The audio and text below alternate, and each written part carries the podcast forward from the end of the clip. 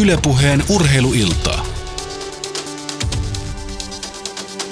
Näin se kevät on edennyt siihen pisteeseen, että urheiluilta keskittyy nyt siis kahden tunnin ajan jääkiekon suurimpaa ja kauneempaa, eli NHLään ja sen päättyneeseen runkosarjaan sekä tietenkin sitten keskiviikon ja torstain välisenä yönä alkaviin pudotuspeleihin. Mun nimi on Jere Pehkonen ja pöydässä on taas tuttu rivistö, joka edustaa valistunutta asiantuntijuutta. Sami Laine Yle Urheilusta, terve ja hyvää iltaa. Hyvää iltaa. Ja Antti Mäkinen Viasatilta, terve ja hyvää iltaa. Erittäin hyvää iltaa. Sekä palkittu radiotoimittaja Tuomas Nyholm.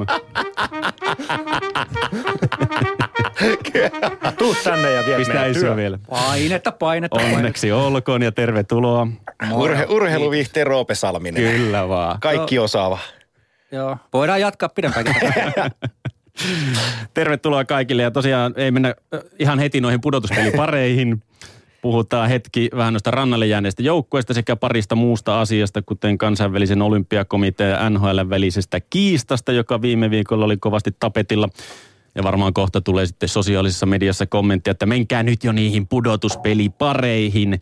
Säilyttäkää malttinen, kyllä ne vedetään tässä kahden tunnin aikana lävitte. Laittakaa sillä välin tässä, jos kun muuta jutustellaan, niin omia näkemyksiänne sekä kysymyksiä tulemaan Twitterissä hashtag NHL-ilta toimii. Poimitaan sieltä sitten parhaita tulemaan ja laittakaa niitä kysymyksiä ennen kuin otetaan ne pudotuspeliparit sitten syyniin, nimittäin sitten jälkeenpäin, niin niihin ei enää palata. Että laittakaa etupeltoon ne kommenttinne ja omat kysymyksenne.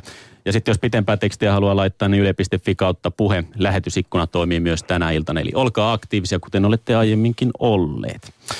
No jos mennään näihin muihin asioihin, vähän rannalle jääneisiin joukkueisiin, tietenkin aloitetaan, mikä tänään on ollut pinnalla. Tänään aamulla tuli Los Angeles Kings-organisaatiosta tieto, että sieltä saa lä- lähtöpassit päävalmentaja Daryl Sutter ja GM eli General Manager Dean Lombardi lähtee myöskin pellolle. Minkälaisia asioita Los Angeles Kingsistä, mitä nämä asiat kertovat ja mikä mahdollisesti on tulevaisuus ja myöskin runkosarjaa saa kommentoida, kuka haluaa aloittaa. No, mun mielestä aika kova päätös, mutta ehkä tässä nyt halutaan sitten radikaalisti hakea, mikä tässä on ollut trendinä pari kautta, niin muutosta siihen.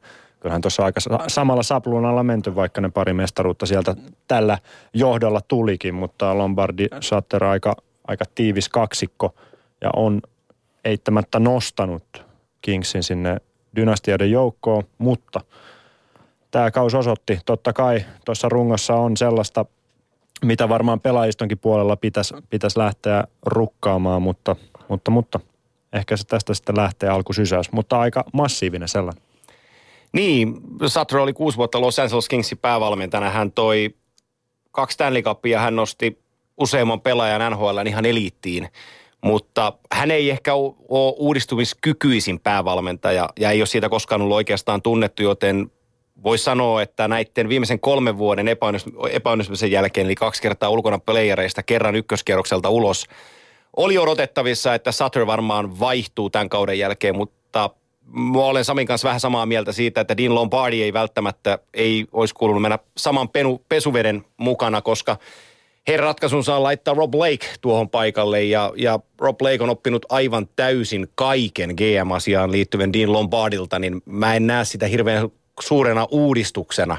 Ja se, mitä Lombardi on joukkueessa saanut kasattua, niin tuolla on aika monta GM, jolla ei Stanley Cup-sormukset heilu käsissä. Niin olisin nähnyt, että hänellä kenties ollut ehkä vielä jotain annettavaakin. Mutta tota, kun laitettiin uusiksi, niin raikastetaan kerralla ja Niin ja tämä on pohjois-amerikkalainen tapa toimia, että jos sen muutoksen haluaa tehdä, se on tehtävä isosti eikä silleen nyplätään vähän tuolta. Että jos Suomessa mietitään vaikka Helsingin IFK, jonka olisi pitänyt muuttua jo 20 vuotta, se on kosmetiikkaa, pientä säätöä jostain kulmasta, kun pitää isolla lekalla joskus täräyttää, että hommat muuttuu. Ja tässäkin kohtaa Losilla on se asia, että heillä on, heillä on aika pahoja pitkiä sopimuksia tiettyjen pelaajien kanssa.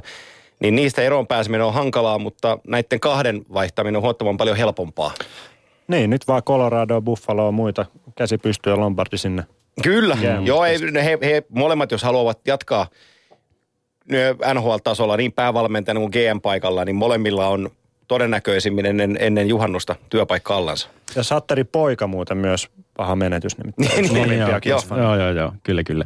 Oliko tämä jossain määrin jopa ehkä vähän myöhään tehty ratkaisu, vai oliko tämä just se paikka kuitenkin Kingsillä pari vii, nyt tämä kausi sitten edelleenkin kausi, ei ihan sitä Kingsia, mitä silloin äh, Stanley Cup keväänä nähty, että kuitenkin semmoinen laskeva trendi kuitenkin joukkoilla oli näkyvissä koko ajan. Joo, ja hän lähti jo uudestaan tota, laittamalla Dwight Kingia pihalle ja, ja tekemällä pieniä muutoksia siihen. Ja ää, Pierre Bruni, ESPN toimittaja, just kirjoitti hienon tekstin siitä, kuinka hän oli pari viikkoa sitten jutellut Dean Lombardin kanssa tästä asiasta. Ja, ja se, että Lombardilla ei ollut, ollut minkäänlaista elettä siitä, että tämä jäisi tähän, vaan hän oli jo kovasti rakentanut Losin tulevaa muutosta. Niin jo tätäkin uutista vasten toi, toi muutos on, on, on kova, mutta niin kuin, niin kuin Tuomas sen asian pisti pakettiin, niin jos päätetään raikastaa, niin pistetään kaikki menee, mitä pystytään laittaa ja, ja tota, sitten katsotaan tulevaisuuteen.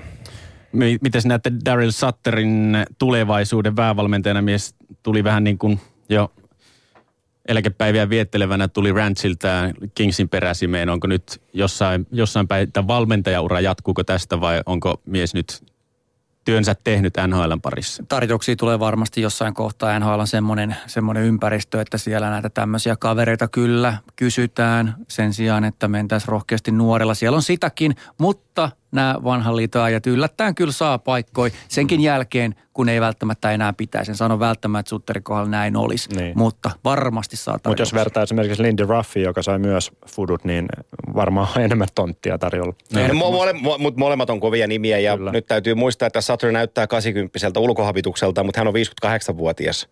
Hän on punaniska, hän on, hän on herrasmies, hän on, hän on tolkunen siinä määrin, että hän on pelaajille yksi oikonen. Hän on, hän on tosi selväsanainen äijä. Ja joukkueen, joukkueessa olevat pelaajat, kenen alaisuudessa esimerkiksi suomalaisia on pelannut Daryl Sutterin alla, niin kaikki on tykänneet hänen tyylistään ja siitä. Ja nyt me katsotaan NHL-karttaa ja meillä on neljä, viisi joukkuetta ilman valmentajaa. Jollei niistä joku osu Daryl Sutteriin, niin, niin sit hän ei enää halua valmentaa, Juuri koska hän on näin. niin kova nimi. Juuri näin. Ja myöskin media menettää paljon, mikäli Daryl. Sutteria ei enää nähdä. Kyllä. Loistavia mediatilaisuuksia mies pitää ja hieno kysymyksiin vastailee omalla tavallaan. No Sami ottikin ton Dallasin esille, Lindy Ruff sieltä sai lähtöpassit vastikään myöskin. Ja Dallasilla ei ole hyvä heilunut. Jos Kingsilla on ollut laskeva trendi, niin koko ajan Dallasin nousevaa trendiä on odotettu yksi konferenssivoittokin tuossa oli, mutta tämä kausi aivan vihko. Ja siis katsoi millaisia panostuksia Dallasin Mm. on tehty viime vuosina, niin toihan on ihan siis kammottavaa rekordia, mitä ne on lyönyt pöytään. Että, että siihen en osaa sanoa, että mitä heidän pitäisi faktisesti tehdä, kun pitäisi tehdä vähän niin kuin kaikkea. Se ei toiminut alkuunkaan. Eli siis molaripuolella hyvin vaikeaa. Hyökkäyspanostukset, menikö lapasee, puolustaminen, se on niin kuin, löytyykö vielä osa-alueita, joka siellä ei toimisi, että kaikki on, kaikki on vaikeaa. No mikä te näette, mi- mistä se johtuu? Mikä, mikä Dallasissa on jotain sellaista, kuitenkin kokoonpano on sellaista, millä pitäisi olla ihan eri sijoituksilla runkosarjassa? Se, se paradoksaalisuus tulee siitä, että Lindy Ruffin maine on puolustava valmentaja, puolustuspeliekspertti. Ja tämä joukkue on kahteen vuoteen puolustaa. Ja se on täysin käsittämätöntä. Sitten me voidaan, niin kuin Tuomas sanoi, katsoa, katsoa tuota kokoonpanoa, mutta Ales Hemski loukkaantunut ja kuitenkin vähän sellainen pelaaja, että onko se, onko se kovan luokan jätkä vai eikö se ole. Jirsi Hudler on viimeksi pelannut hyvällä tasolla neljä vuotta sitten. Toki tällä kaudella paljon loukkaantuneena. Ö, Sharppi, vähän siellä päin. Jamie Benillä ei ihan paras kautensa tänään, vaikka pelas, tällä kaudella vaikka pelaskin ihan ok. Ja sitten toi puolustus, niin se on ihan hirveä. Mun mielestä se puolustus on, On, on. nimenomaan siinä se On, probleema. on, on. Ja On. sitten se, että kun puhutaan maalivahdit ja puolustajat yhdessä ja mikä sentteripeli siihen tueksi, niin sieltä se mun mielestä lähtee, jos jostain itse pitäisi purkaa Dallasin ongelmia. Joo. Jo, mä, jos radikaaleista asioista puhutaan, sori Sami, sen, sanon, sen sanon vielä, niin, niin, niin heillä on tuossa 24-vuotias John Glimberg, jota verrataan Erik Carlsoniin, ja me varmaan jossain kohtaa täällä, tässäkin lähetyksessä puhutaan Erik Carlsonin merkityksestä ottava Senatorsille, niin Carlson on pelannut aivan huikean kauden. John Glimberistä, sä katsot Dallasin peliä, niin, niin omat sormet ei riitä laskea virheitä per ottelu, mitä tuo jätkä tekee. Ja sen, mä, mä painasin sen heti lihaksi. Aivan tyynesti vaan. Antaa jos, mennä. jos miettii, siellä on yksi kaveri pakistossa, Dan Hamhuis, joka on yli 30. Muut on Mm, 25 kyllä. tai alle siinä hujakoilla. Niin aika kiva lähteä niin kuin rakentamaan tuossa parikymppisenä NHL-uraa, kun joka päivä menee seitsemän omaan. Mutta sitten otetaan, otetaan, otetaan vertaus vaikka Carolina Hurricanesin ja Justin Petersin valmennusryhmään. Heillä on yhtä lailla nuori puolustus. Sieltä vielä Ron Hainsi lähti kesken kauden Pittsburghiin. Ja heille kaikki povaa, ja on helppo povata, mm. kun katsot Hurricanesin peliä. Kyllä. Että heillä on iso tulevaisuus edessä. Mutta mä en näe näiden jätkien kohdalla sitä samaa tarinaa. Mites maalivahti kaksikko Antti Niemi, Kari Lehtonen, heidän tulevaisuutensa Dallas Starsissa. Siellä on tulossa yksi uusi joukko ja nimet on vilahdellut myöskin tuossa laajennusdraftikeskustelussa. Mä veikkaan, että nämä kaverit on ainakin tyytyväisiä, että kausi on paketissa, ettei tuossa lähdetä niin kuin sitten, sitten tota, pudotuspeleissä ja ottamaan vielä enemmän lokaaniskaa avauskierroksella. No. Voi hyvinkin olla. Eivät onnistuneet missään määrin, mutta ei tuo joukkue kyllä auttanut yhtään. Niin, Et he, he, he, he, on, he on suurimpia uhreja tuossa joukkueessa. Se on ihan totta, mutta kuitenkin sitten kun uhrit etsitään sieltä, kyllä. niin veikkaisinpa, että ihan hirveän pitkään jatkoa kahden suomalaisen kuviolle ei ole ei, ei, siis, fa, siis se on fakta, että niin. molemmista halutaan eroon. Siitä ei päästä yli ja ympäri. Näinhän ja 83 syntynyt molemmat, niin se alkaa olla, olla jo siinä ikää, että ehkä luotettava kakkonen johonkin. En, en lähtisi ehkä yksin. No sitten, jos otetaan tuosta läntisestä konferenssista myöskin Winnipeg Jets, joka jäi, jäi tuohon yhdeksänneksi konferenssissa, joten pudotuspelien ulkopuolelle. Vähän puhuttiin äh, puolenvälin Grove-illassa, puhuttiin, että vieläkö kerkeis pudotuspeleihin, olisiko mahdollisuuksia. Ja mu- muistaakseni siellä teilatti, että jää ulkopuolelle ja näin täten ollen oikeassa olla. Ei siinä mielessä ei, mit, ei mitään hirveitä valituksia siitä, mutta, mutta miten Winnipeg Jetsin kautta ja tulevaisuutta? Iso kysymysmerkki. Ei oikein periaatteessa on hyviä juttuja meneillä ja periaatteessa coachikin on aika hyvä, mutta sitten onko kuitenkaan, että et, en tiedä mitä te olette mieltä, mitä pitäisi ajatella. No mä, niin. Mä, mä näen vähän valosampana. Mä näen paljon hyvää siinä joukkueessa. Heillä puuttu tällä kaudella suurimman osan kaudesta heidän tärkein puolustuspelin palanen Tyler Myers. Heillä ei ollut tällä kaudella maalivahti, johon joukkueessa voinut luottaa. Näillä kahdella palasella tuo joukkue olisi ollut pudotuspeleissä. No, se, se, on ehkä totta, joo, siis onko, mutta ajatellaan, mistä niiden ongelmat, niin kuin, Bufflin on siellä. Joo, kauhean. Niin, niin kuin, et, et, Aivan kauhean. Pitäisi, mutta tarjoaa jännitystä illasta. Ei pitäisi päästä mahdollisimman nopeasti ero. Siis ihan no. niin kuin, ihan monsteri huono juttu niille. Ja sitten Myers, onko niin hyvä sitten kuitenkaan, onko silleen käänteen tekevät, niin kuin paljon nähnyt hänen pelejään, niin vähän semmoinen – hevosfiilis tulee siitä, että viime, viime, kaudella, kun, viime kaudella, kun pelasi terveenä, Muistan kyllä, loppukauden, niin oli, oli todella parempi, hyvä. Ja hänen, parempi hänen, kuin puhvelissa niin, sitten niissä joo, erittäin, erittäin paljon parempi. Mutta onhan niillä totta kai siinä mielessä valossa, että niillä on tosi hyvä kore siellä, hyvää niin kuin johtajuutta tarjolla. Sitten on tämmöisiä kaverit, muista nimeä, yksi suomalainen jäbä, joka tekee paljon maaleja, on siellä. Ja, ja tota, että et on niillä niin kuin elementtejä siellä, puolustusta, että just sinne joku Seth Jonesin kaltainen jätkä ja Bufflin pois, niin se olisi jo iso juttu. Mm. Jos ajatellaan niin kuin Kolumbustakin, niin miten iso palanen se trade oli. Käsittämättömän iso. Kyllähän Winnipeg oli yksi suurimmista pettymyksistä, mutta sä nostit tuota, sen ö, kore, mikä siellä on, että se on vahva, vai sanonko Tuomas Joo. siitä. Mutta niillä on myös todella vahva edelleen se prospect pool. On, on, Sieltä edelleen. nousee koko ajan hyviä lupaavia. Et tässä nyt sitten malttia oikeasti, koska pari-kolme vuotta, niin mä oon ehkä 50-50. Mutta tämä on just se coaching-homma, että niin. periaatteessa Morrisin pitäisi olla hyvä jätkä näille, mutta onko se Morris, mitä siitä pitäisi olla sitten mieltä loppujen lopuksi, kun todella monet pelaajat, jotka on Morrisille pelannut kehuu, sanoo, että aivan huima jätkä. Sitten loppujen lopuksi, mitä, mitä tapahtuu jäällä ja aika eri, niin kuin kaikki nämä ylivoimapeluutukset ja muut, niin kuin, että missä joku laine pyörii maskissa siellä, niin kuin erikoisia juttuja. Mm. Pieni kysymysmerkki. No se, loppu, se loppukauden ylivoiman tämä on ihan spekulaatio, puhdas ajatus omassa päässä, mutta, mutta se paten poissa pitäminen ylivoimasta loppukaudella, kun nähtiin, että tuo joukko ei pudotuspeleihin. Niin numero 33 pelasi aika paljon ylivoimaa ja, ja tota, siellä haettiin erilaisia komponentteja ylivoimalla onnistumisia. Ja mä näen sen vaan yhte, yhtäläisyydessä sillä, että saadaan numerot paremmiksi tietyille äijille, jotta niiden value nousee jotta niistä hmm. päästään kesällä neuvottelemaan, jotta voidaan jotain saada. Näinkin Dustin, voi toki olla. Niin, toi, toi, toi, sä, sä, sä jätät sen Dustin Bufflinin suojaamatta, niin Las Vegas ottaa sen kiljue. Ja sä hukkaat 7 miljoonaa cap hitistä. No. Ja kaikki voittaa. Se on niinku tripla voitto. Tuo on hyvä analyysi. Oli tosi kyllä. hyvä analyysi. Yllättävä joku. Kyllä, kyllä. No miten tämä tää, tää, tää, tää suomalaishebo, jonka nimiä nyt ei muistu mieleen millään, taisteli kuitenkin pitkää... Joppe Armia. Joo. Niin oli, pelasi hyvä niin, no niin, niin, tosiaan, joo, se myöskin, mutta siis tämä tulokaskaveri, joka pitkän taisteli vuoden tulokkaan tittelistä torontolaisnuorukkaisen Torontossa pelaavan nuorukaisen Auston Matthewsin kanssa. Loppukaudella kuitenkin pieni notkahdus. Ette ole nähnyt vielä mitään, kuulkaa tähän kaveriin liittyen. Nyt on semmoinen tilanne, voin tässä puhua ihan hetken, jos sallitte. Eli siis, jos ajatellaan nyt mitä on edessä. Ei MM-kisoja, Joo. mikä on ainoa oikea ratkaisu. Mm. Nyt sitten Rautala klinikalle, rautaa selkää, oikeita treeniä, hyvää treeniä. Mikä nyt on? Huhtikuu, touko, kesä, heinä, elo, syys. Viisi kuukautta. Niin hyvä treeni, että se jätkä jo elämässään noin pitkään jaksoa hyvin treenannut. 80 maalia ensi kaudella.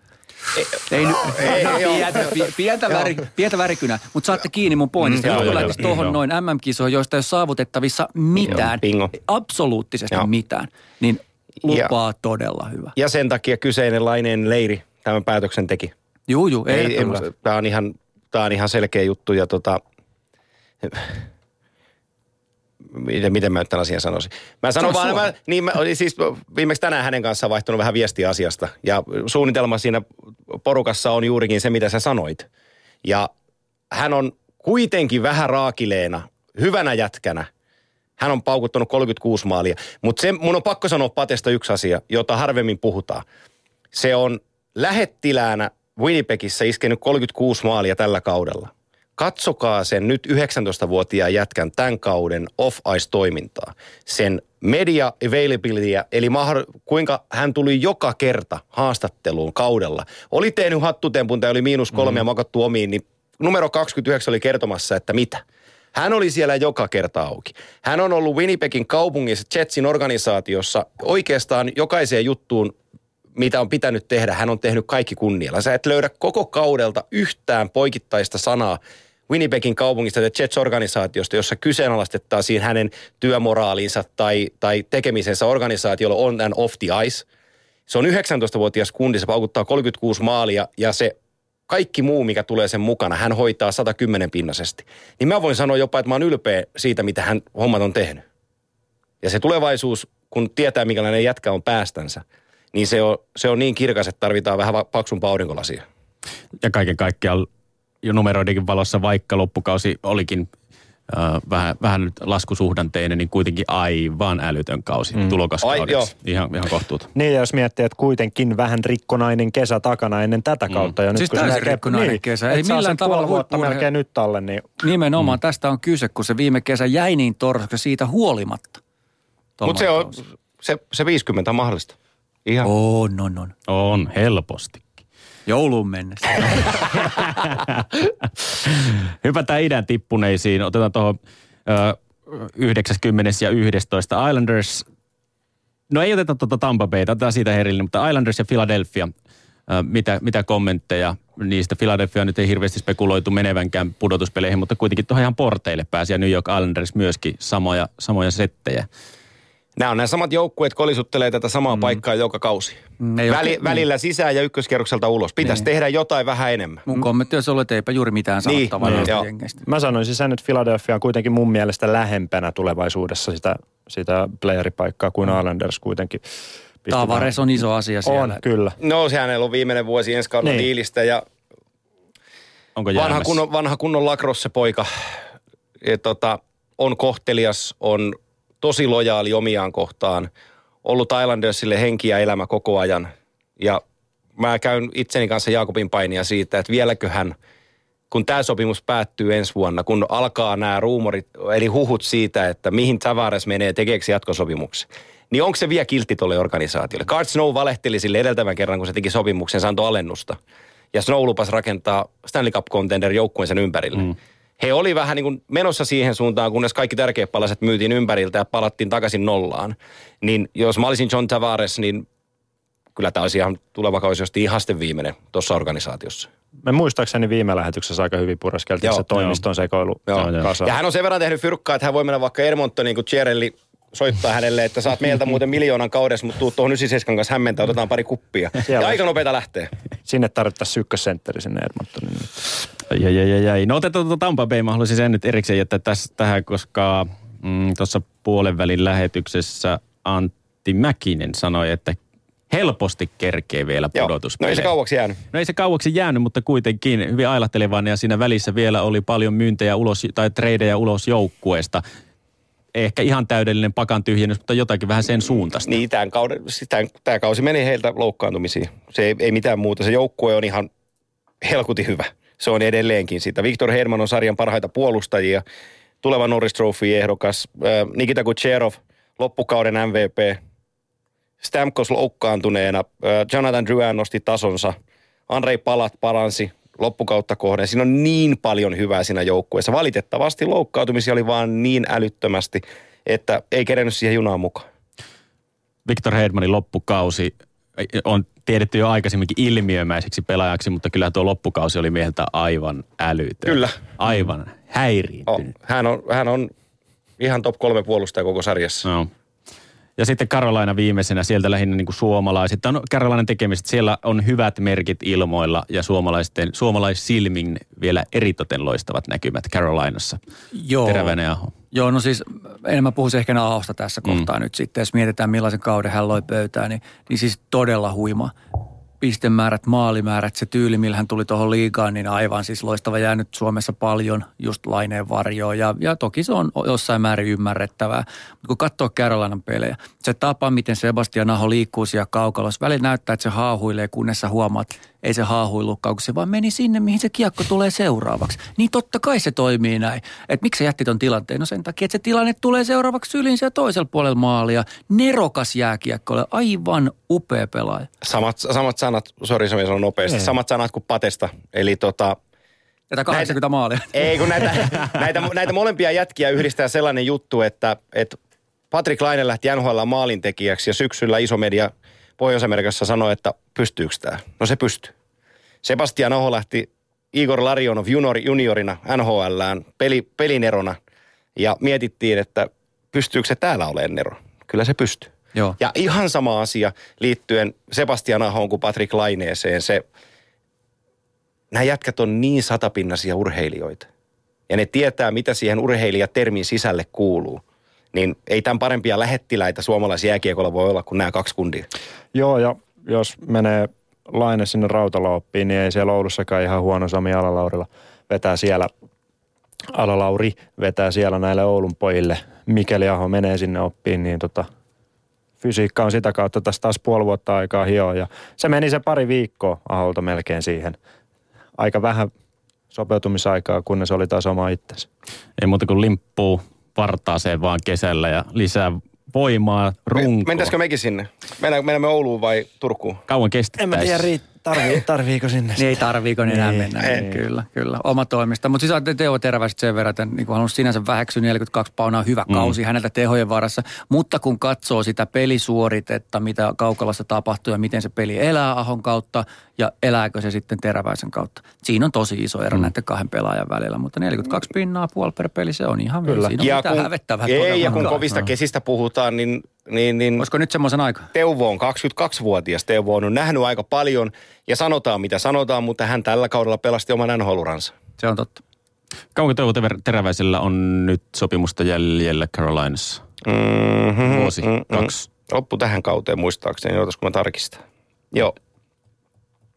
Jatkosopimusta on kuitenkin tulossa tulee, tulee, ja tulee, isompaa tulee. tällä kauden, tämän kauden no, näytöillä. Ei, ei. ei. älytöntä, no, älytöntä sopimusta saa. 900, cap 900 000 cap mies muistaakseni, niin me puhutaan miljoonan taalan no.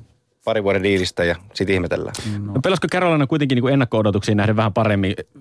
Puhuttiin siitä, että on tulossa, mutta ei, ei tällä kaudella. Mutta kuitenkin tuohon pitkään puhuttiin ja vielä loppukausi oli kohtuu vahvaa toimintaa – vaikka sinne pitkää tappioputkeekin tuli, mutta kuitenkin, että et puhuttiin, mm. puhuttiin tota pudotuspelin ja, ja, se, ja, ja se pitkästi konkretisoituu juurikin Sebastian Ahoon. No. Että nuoret jätkät tähtenään Sebastian Aho, että pystyykö pelaamaan kuinka korkealla tasolla, niin pystyy pelaamaan. Mm. Sen takia tämä joukkue menestyy. Vähän niin. sama kuin silloin Florida muutama kausi sitten puhuttiin sitä, että tuleeko menemään tällä kaudella pudotuspeleihin. No, Floridassa on tapahtunut, mitä tapahtuu, mutta mä näkisin, että Karolainassa on niin kuin niin, vähän enemmän Mutta saman aikaan voi sanoa, että eihän heillä ole pudotuspelipaikka niin kuin lähelläkään. Ei, no. Että et, et tuossa tuommoisia joukkueita löytyy NHL aika monta, mm. jotka on niin 8-10 pisteen päässä pudotuspeleistä, Kyllä. eli valovuoden päässä. Mutta sitten täytyy ymmärtää myös sekin asia, että tämän joukkueen GM on Ron Francis. Joka, jos vanhempi kansa muistaa sentterismiehen numerolla 10 kohtalaisen tyylikäs pelimies ja Stanley Cupia nosteli ympärilleen, niin Ron Francis tietää tasan tarkalleen, mitä vaaditaan, kun rakennetaan joukkue, joka menee pudotuspeleihin. Ja siinä määrin, jos me mietitään Panthersia ja mm-hmm. Panthersia, niiden taustoja, Dave Tallon sisään ulos, kuka tahansa, Tom Rowe, bla bla bla, taustalta tekee juttuja, laskee prosenttijääkiekkoa ja tekee moneyballia, niin Ron Francis ei lähde tällaiseen pelleilyyn. Hän tietää, että mitä on käsissä, mitä tämä vaatii, tämä core tähän ympärilleen vielä, jotta me otetaan next step. Tulee hienoja termejä muuta. Nextille levelille, nexti step. Rumori pyörii. Rumori, joo. Tulee bullisti iso vai mitä? Hei, otetaan nopeasti pari sanaa tästä, kun kerkesi jo sanoikin, että otetaan tämä KOK ja NHL kiista mikä tuossa viime viikolla oli, että ilmoitus tuli siis siitä, että NHL-pelaajia ei näy Pyeongchangissa 2018 olympialaisissa. Mm, siitä nyt on montaa tietoja. Tämä tavallaan oli NHLltä hy- hyvin tehty omasta pesästä katsoen, että he vähän niin kuin ulkoistivat pelaajayhdistykselle nyt tämän päätöksen. Näin tämä mun ymmärrys, että pelaaja, he olivat ehdottaneet pelaajayhdistykselle työsopimuksen pidentämistä, mikäli he haluavat olympialaisiin mukaan. Pelaajayhdistys ei tätä hyväksynyt, joten he ilmoittivat, että he, he eivät halua tätä ja NHL sanoo sitten, että pelaajayhdistys päätti tämän keskustelun siten, että pela, pelaajia ei näy olympialaisissa. Tässä nyt on syytöstä puoleen ja toiseen, mutta miten te näette tämän koko tilanteen?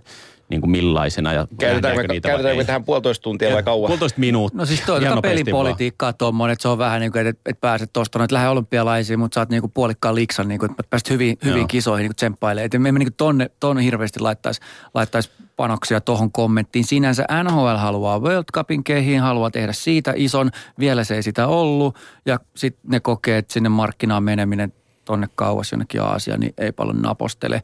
Ja sitten totta kai se työehtosopimuksen niin kuin vipuvarret, ne on mm. siinä iso tekijä joka Joo. tapauksessa. Rahaa. NHL rahaa. teki, NHL teki Toronto World Cupilla rahaa 60 miljoonaa. Joka on ihan käsittämätöntä, mm. tekee mm. niin paljon rahaa Olympia... tuotteella, joka on lähelläkään valmista. Just vielä. näin, joo. Ja olympialaiset on, on joukkueelle nolla. Niin, ja itse asiassa NHLP antoi ensin pallon suoraan NHL-omistajille, että Joo. saatte päättää meidän puolesta. Ja sen jälkeen rupesi vasta sitten, tuli tämä CB8 ja pelaajakiukuttelu päälle. Et, et, tässä kun ö, kovat bisnesmiehet yrittää korruptoinnilta rosvoilta viedä rahaa ja toisinpäin, niin se on aika vaikea yhtälö. Tämän tuleman ehkä se iso, iso juttu on, nyt täytyisi miettiä, Leinosen Kimmolle voidaan lähettää terveisiä, kun Kimmon kanssa asiasta puhuin, niin Kimmo, Kimmo oli sanoi hyvän kommentin, joka jäi mulla jäi päähän siitä, että, että hän toivoisi, että nhl menee talviolympialaisiin mukaan, koska hän näkee tässä kujajuoksussa sen, että missä, missä kohtaa tulee se raja, että nimimerkki Usain Bolt on menossa kesäolympialaisiin sataisen finaaliin ja se ilmoittaa ennen sataisen finaalia, että pojat, tämä maksaa kahdeksan miljoonaa, että mä juoksen. No mutta tästä tullaan, mm. okei okay, nyt päästään syvään keskusteluun. Mitä olympialaiset on? Mm. Onko se urheilua, onko se totaalinen niin kuin jättimäinen rahabisnes, jossa jyrätään ihmisoikeuksia, rakennetaan taloja, joita kukaan ei jälkipä, jälkeenkäteen käytä. Sitten meillä on pikaluisteluhalli jossain autiomaassa, sitten käydään siellä luiste, lähdetään veke. Siis tästähän aukeaa juuri se keskustelu. Aina, kun, aina, aina kun meillä on tapana täällä istua, me aina, aina keksitään hyviä juttuja radio-ohjelmille, niin jos tuottaja Nieminen kuuntelee tätä, niin otetaan tästä yksi kaksi tuntia jossain välissä. Kyllä, tämä on, tämä äärimmäisen on, on, on, on, todella Minkä iso. Minkä takia suomalainen loikkalajin harrastaja menee sinne, jo puhutaan niin kuin hänen vuosibudjetistaan, usein polta edes lennä siihen hintaan mihinkään. Ja sitten kuitenkin hänen ympärilleen koko homma rakennetaan. Sitten pannaan kaupunkien infraa totaalisen uusiksi. Olisi kiva lukea näitä huolestuneita kommentteja vähän niin kuin Rion faveloista nytten, kun kisat on. Kyllä silloin oli huolestuneet paljon, toimittajat teki tosi paljon juttuja siitä. Hirveästi oli twiittejäkin ja kaikkea. Puoleen vuoteen mitä? Hesari tehnyt muutaman jutun Brasilian tilanteessa. Sitten tässä on myös se näkökulma, että tämä jotenkin taas kääntyi siihen, että Pohjois-Amerikka vastaa Venäjä. Nyt alkaa tulla sopimusneuvottelu, kun on virrannut nuoria pelaajia Venäjältä NHL-suuntaan, mitä käy nyt. Tänään oli heti uutisia, että Chicago on parin nuoren venäläisen kanssa vähän ongelmissa, koska kaverit haluaa ensi kaudella mahdollisesti tavoitella olympiapaikkaa. Niin politiikkaa, rahaa, kuten sanottiin infrasta, niin rakennetaan kahdeksan miljardin tie ja laitetaan kaverin taskuun se kahdeksan miljardia. Niin. miljardia. Että ikävä homma urheilukannalta, mutta se on vähän laajempi keskustelu, kuten... Ja se on eri aihe, mikä, mitä tänään Me voidaan räjäyttää joku kerta olympiakomitea tässä näin, niin joo, niin saadaan joo, pöydälle. Samalla Olympia, NHL Olympia Joo. Olisiko hyvä formaatti? se tulevaisuus meille näyttää, jos päästään työsopimuksista, päästään samaan selkoon, että nähdäänkö meitä. Millä rahalla sä liikut Tuomas nykyään palkinnon jälkeen? Että... En kommentoi. Tämä on isomman illan keskustelun aihe. Siellä on Tuomas Nyholm, paljon joka... kirjoiteltu se ei, siitä. Täällä on normaaleja radiotoimittajia, jotka tuolla menee ja Tuomas Nyholm ei edes lennä siihen. Hei, tavoitteena vuoden taksiasiakas. Eikö se joku Rantala? Joo, Riku Rantala Kyllä, kyllä. Iso haaste mulle. Mennään nyt niihin pudotuspeleihin. Ylepuheen urheiluiltaa. NHL pudotuspeli-iltaa siis vietellään urheiluillassa tänään ja laittakaa niitä kysymyksiänne liittyen ottelupareihin ja pudotuspeleihin ja aiheisiin, mitkä askarruttaa. Hashtag, urheilu, äh, hashtag NHL-ilta toimii tänään sekä myöskin lähetysikkuna osoitteessa yle.fi kautta puhe. Sami Laine Yle Urheilusta, Antti Mäkkinen Viasatilta ja Tuomas Nyholm Ilta Sanomista. Laitetaanko fanfaarit vielä? Olisi kiva, jos saisi. No, laitetaan kerran vielä tästä noin. Eli vuoden radiotoimittajana palkittu urheiluviihteen Roope Salminen, Tämä ei kuten tässä tunnu, tämä ei tunnu voitolta just tällä hetkellä. He ovat täällä keskustelemassa tänään pudotuspeleistä ja mennään suoraan niihin ottelupareihin ja aloitetaan idästä. Ensimmäisenä Montreal Canadiens New York Rangers pari. Ja se, joka nostaa käden ensimmäisenä ylös, niin saa aloittaa. Tuomas, Välimallin joukkueet, kumpikaan ei mene hirveän pitkälle. mitkä syyt ovat tähän? Pureksi palasiksi. Minäkö? Sinä, sinä. Ei siis, mä en usko, että toi on semmoinen pariskunta, että me nähdään tosta idän finalistia kyllä. Että se, se tulee muualta, että, että mä tykkään niitä tosi paljon katsoa nyt Washingtonia. Ja, ja Canadiensilla on tilanteet hakusessa rangersi. En, mä, mä en vaan niin kuin näe siinä sitä suoritustasoa, jolla mennään ihan loppuun saakka. Montreal puuttuu sentteri tällä Mm. hetkellä. Siellä ole sitä keskikaistaa. Price vie Lundqvistia satanolla. PK tuo vähän, tota, sitä tarvittaisiin mun mielestä niin kuin vähän semmoista viihdearvoa tähän sarjaan sitä kautta. Muutama kausi sitten oli muuten aika kuuma sarja. Eikö Price mennyt siinä heti ekassa pelissä, että kyllä Mm. se oli veke. Ehkä siellä on jotain latausta, mutta ja vähän se- samalla siis linjoilla. että- Latinkia varmaan Niin. riittää, sitä mä en epäile, mutta että onko toi semmoinen ottelusarja, josta tulee tämän kevään menestyä, niin mä, mä, mä Hei, Radul on playoff-kiimassa, sen mä haluan muuten nähdä. No niin, pojat. Mennään, mennäänpä asiaan. Tämä on hieno pari. New York Rangers on Original Six-organisaatio. Montreal, tässä meni. Montreal Canadiens on Original Mineraalikylvyt. Six-organisaatio. Rangers on ollut tietoinen noin kaksi kuukautta, että he pääsee purtuspeleissä Atlantin puolen kaavioon kiinni. NHL nykyinen playoff-formaatti on sitä luokkaa, että on huutava vääryys, että nelikosta Canadiens, Rangers, Senators, Boston Bruins tulee konferenssi- konferenssifinalisti. Rangersissa kaikki on tähdännyt jo pidempään näihin pudotuspeleihin. Montreal on hyvä joukkue. Siellä ei syvyys ihan riitä Rangersia vastaan, koska me lähdetään, jos me katsotaan Alevignon joukkuetta, kokonaisuutta, neljää ketjua, pakkipareja ja sitä iänikuista Henrik Lundqvistia, jolle mäkin olen täällä silloin tällöin antanut shittiä. Carey Price on maailmanluokan maalivahti. Alex Radulov on hieno nähdä siellä. Jordi Benin tulo Montreal puolustukseen on tärkeä palanen tuota joukkuetta. Mutta mä näen Rangersin menevän tästä eteenpäin. Mulle on ihan se ja sama kumpi tästä menee, mutta tässä tulee todella hieno sarja. Ja tämän otteluparin voittaja tulee olemaan konferenssifinaalissa, koska Senatorsilla tai Bruinsilla ei riitä näille vastaan. Oho. toi on kyllä ihan hyvä haku. Mikä tässä ottelusarjassa on sitten ratkaiseva tekijä? Tietenkin, no, Carey Price, ihan Montreal elää jo kuolee sen kautta. Ei se Lundqvist käynyt huono kortti jo, hei. Eikö ole? Ei. Tänä päivänä Lundqvist vastaan Price. Se Ei on siinä se- kahta kysymystä, se, kumpi se on parempi. Äh, Henrik Lundqvist on tällä kaudella saanut levätä vähän normaalia enemmän. Kiitos Antti Raannan. Se on kokenut jo vähän iällä oleva maalivahti. Ja silloin aivan törkeä halu voittaa. Niin mun on vaikea ymmärtää, miksi Henrik Lundqvist olisi parhaimmillaan, kun tämä ykkössarja lähtee liikkeelle. Ja se Rangersin joukkue, me, me voidaan katsoa niin kuin norjalaista lohenkääntäjää, Sukkarello Ossenia tai, tai Chris Kreideria tai äh, sitä koko joukkuetta. Niin se Rick Nash voittaa yksi ykkösiä, se kampee kiekon kulmasta maalille ja painaa sen Shea Weberin takamuksen kautta sisään. Sitten siellä on Kreider, joka tulee miljoonaa laidasta ja, ja, ja, ja siellä on vaikka ketä siinä joukkueessa. Rangersilla on niin hyvin tällä hetkellä asiat, kun ne vaan voi olla, koska tämän joukkueen ei pitänyt olla nopea, tai tämän joukkueen ei pitänyt mennä minnekään, mutta kun ne yhtäkkiä ymmärsi rakentaneensa joukkue, joka on pelinopea, kiekollisesti taitava. Sitä se on siis vauhdissa Niin. joukkueessa kyllä riittää, Niin. se, on, se, on, se, on, ilman muuta selvää kyllä. Ja se, mitä Sami sanoi, niin tuossa KHL tarkasti seuranneena aika monta vuotta työtä tehneenä, niin, niin tota, Beast mä, se, se numero 47 Zendrebelin keskiympyrässä, kun siellä raivoo se yleisö. 22 000 ihmistä huutaa. Ja Alex Radulov seisoo siinä ympyrässä. Se on niin härkä, että se voi yksin voittaa noita pelejä.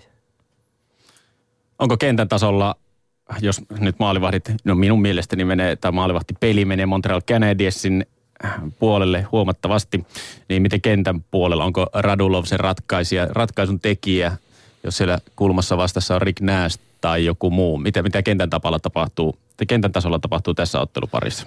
Niin, no ei se Paciorettikin takonut tässä muutamat viimeiset viisi kautta aika tasasta jälkeen, että kyllä mä sanoisin, että, että niin kuin Montrealin puolella ehkä mä antaisin hyökkäyksestä kuitenkin pienen edun verrattuna. Se on sitten se bottom siksi ehkä se kysymysmerkki, mutta kaksi sekaa kentällä. Bingo. Kun me puhutaan hyökkäjän laajuudesta, me voidaan laittaa hyökkäjiä top kutosesta rintarinnan joukkueesta ja todeta, että tämä on hyvä ja tämä on hyvä. Ja sitten me mennään siihen alakerran kutoseen, eli kolmos-nelosketjuun. Niin se on se, missä Rangers menee edelle tästä joukkueesta. Suomalaisittain Arturi Lehkonen Upea. Loistava kausi. Loistava kausi. playoffit näyttää sitten tosi paikan tulle mihin miehestä on, mutta Joo, mutta Arsi, Arsikin on kevään miehiä. Omalla uralla on ollut aikaisemmin. Jos tässä on nyt kehuttu Sebastian Aho ja Patrick Lainetta, että he pelasivat tasollansa, niin miksei Arsikin pystyisi? Se, se aika suurista puskista kuitenkin raivasi itsellensä Montreal Canadiensista pelipaikan. Pelas yhdeksän peliä vajaat, kaikki ottelut, kun oli loukkaantuna vähän aikaa. Teki 18 maalia. Jos meillä olisi ei Patrick Lainetta eikä Sebastian Aho mentäisi pari vuotta taaksepäin ja Arsi Lehkonen olisi mennyt NHL ja tehnyt 18 maalia, me pitäisi tasajalkaa no. täällä. Ja siis kyllä, tässähän menee pesuveden mukana just joku Mikko Rantanen. Kyllä. Se oli Kyllä. Joo, aivan tä- tämmöistä jäätävä. sesonkia me emme tule suomalaiset saamaan ihan vähän aikaa. Ei todella. Puhutaan tulokkaista, mutta nämä kundit pelaa siellä seuraavat X vuotta, eli, eli hyviä vuosia on kyllä luvassa noin niin kuin pistepörssiä, kun miettii. Otetaan Twitterin puolelta kysymyskin. Äh, Jan Pouttu kysyy nimenomaisesti tulokkaista playoffeissa, että kuinka herkästi NHL penkitetään, jos ei pudotuspeleissä kulje, vaikkakin taso on todistettu runkosarjassa. Ja millä tasolla se nyt pitää sitten todistaa, että pudotuspeleissä sitten, ollaanko liian helposti sitä, että ei ole pudotuspeli valmis pelaaja? No ei, no kyllähän siellä mennään tulosorientoituneesti eteenpäin, että jos ei homma toimi, niin ei siinä runkosarjan näytöllä ole hirveästi väliä. Mahkun saa hyvin pelanneet jätkät totta kai, mutta kyllä siellä reagoidaan paljon voimakkaammin kuin Suomessa esimerkiksi. No mä näkisin vähän eri tavalla, koska tota, 82 ottelua on maraton. Ja jos sä selviät sen maratonin päätyyn voittajana, yksilöpelaaja jossain joukkueessa, niin sä olet ansainnut paikkasi pelata pudotuspeleissä. Ja noi tanssit tossa on kuitenkin niin lyhyet, jollei sun joukkueessa me pitkälle, niin ei se yhtä Arturi Lehkosta muuttamalla siitä miksikään muutu. Sä voit sen Steve Odin kaivaa siihen ruotuun, mutta ei se testänyt yhtään enempää kuin Arturi Lehkonen tekee huomattavan paljon vähemmän. Täällä sanotaan, että Tommi Mattila kirjoittaa, että mikäli vanhat merkit paikkansa pitää, niin Lundqvist parantaa runkosarjasta sitten niin pirusti. Lunkasta mm. tämä homma ei ainakaan jää kiinni. No jos se jää nähtäväksi, jos tämä sarja nyt pitäisi laittaa pakettiin, niin kumpi tuosta nyt sitten pötkii, pötkii jatkoon, varsin tasainen ot, ottelupari kyseessä, mutta, mutta jos jompikumpi tuosta nyt pitää laittaa, niin mitä näkisi Sami Laine? Kyllä mä se Rangersin laittaisin ehkä 4-2 siitä jatkoon. Ei me noita ottelu voittaja No ei laittaa. Ne on aina sitten Mutta neljä voittoa se on. neljä voittoa se ottaa kyllä, ei mennä sitten kahdeksanteen peli tuossa.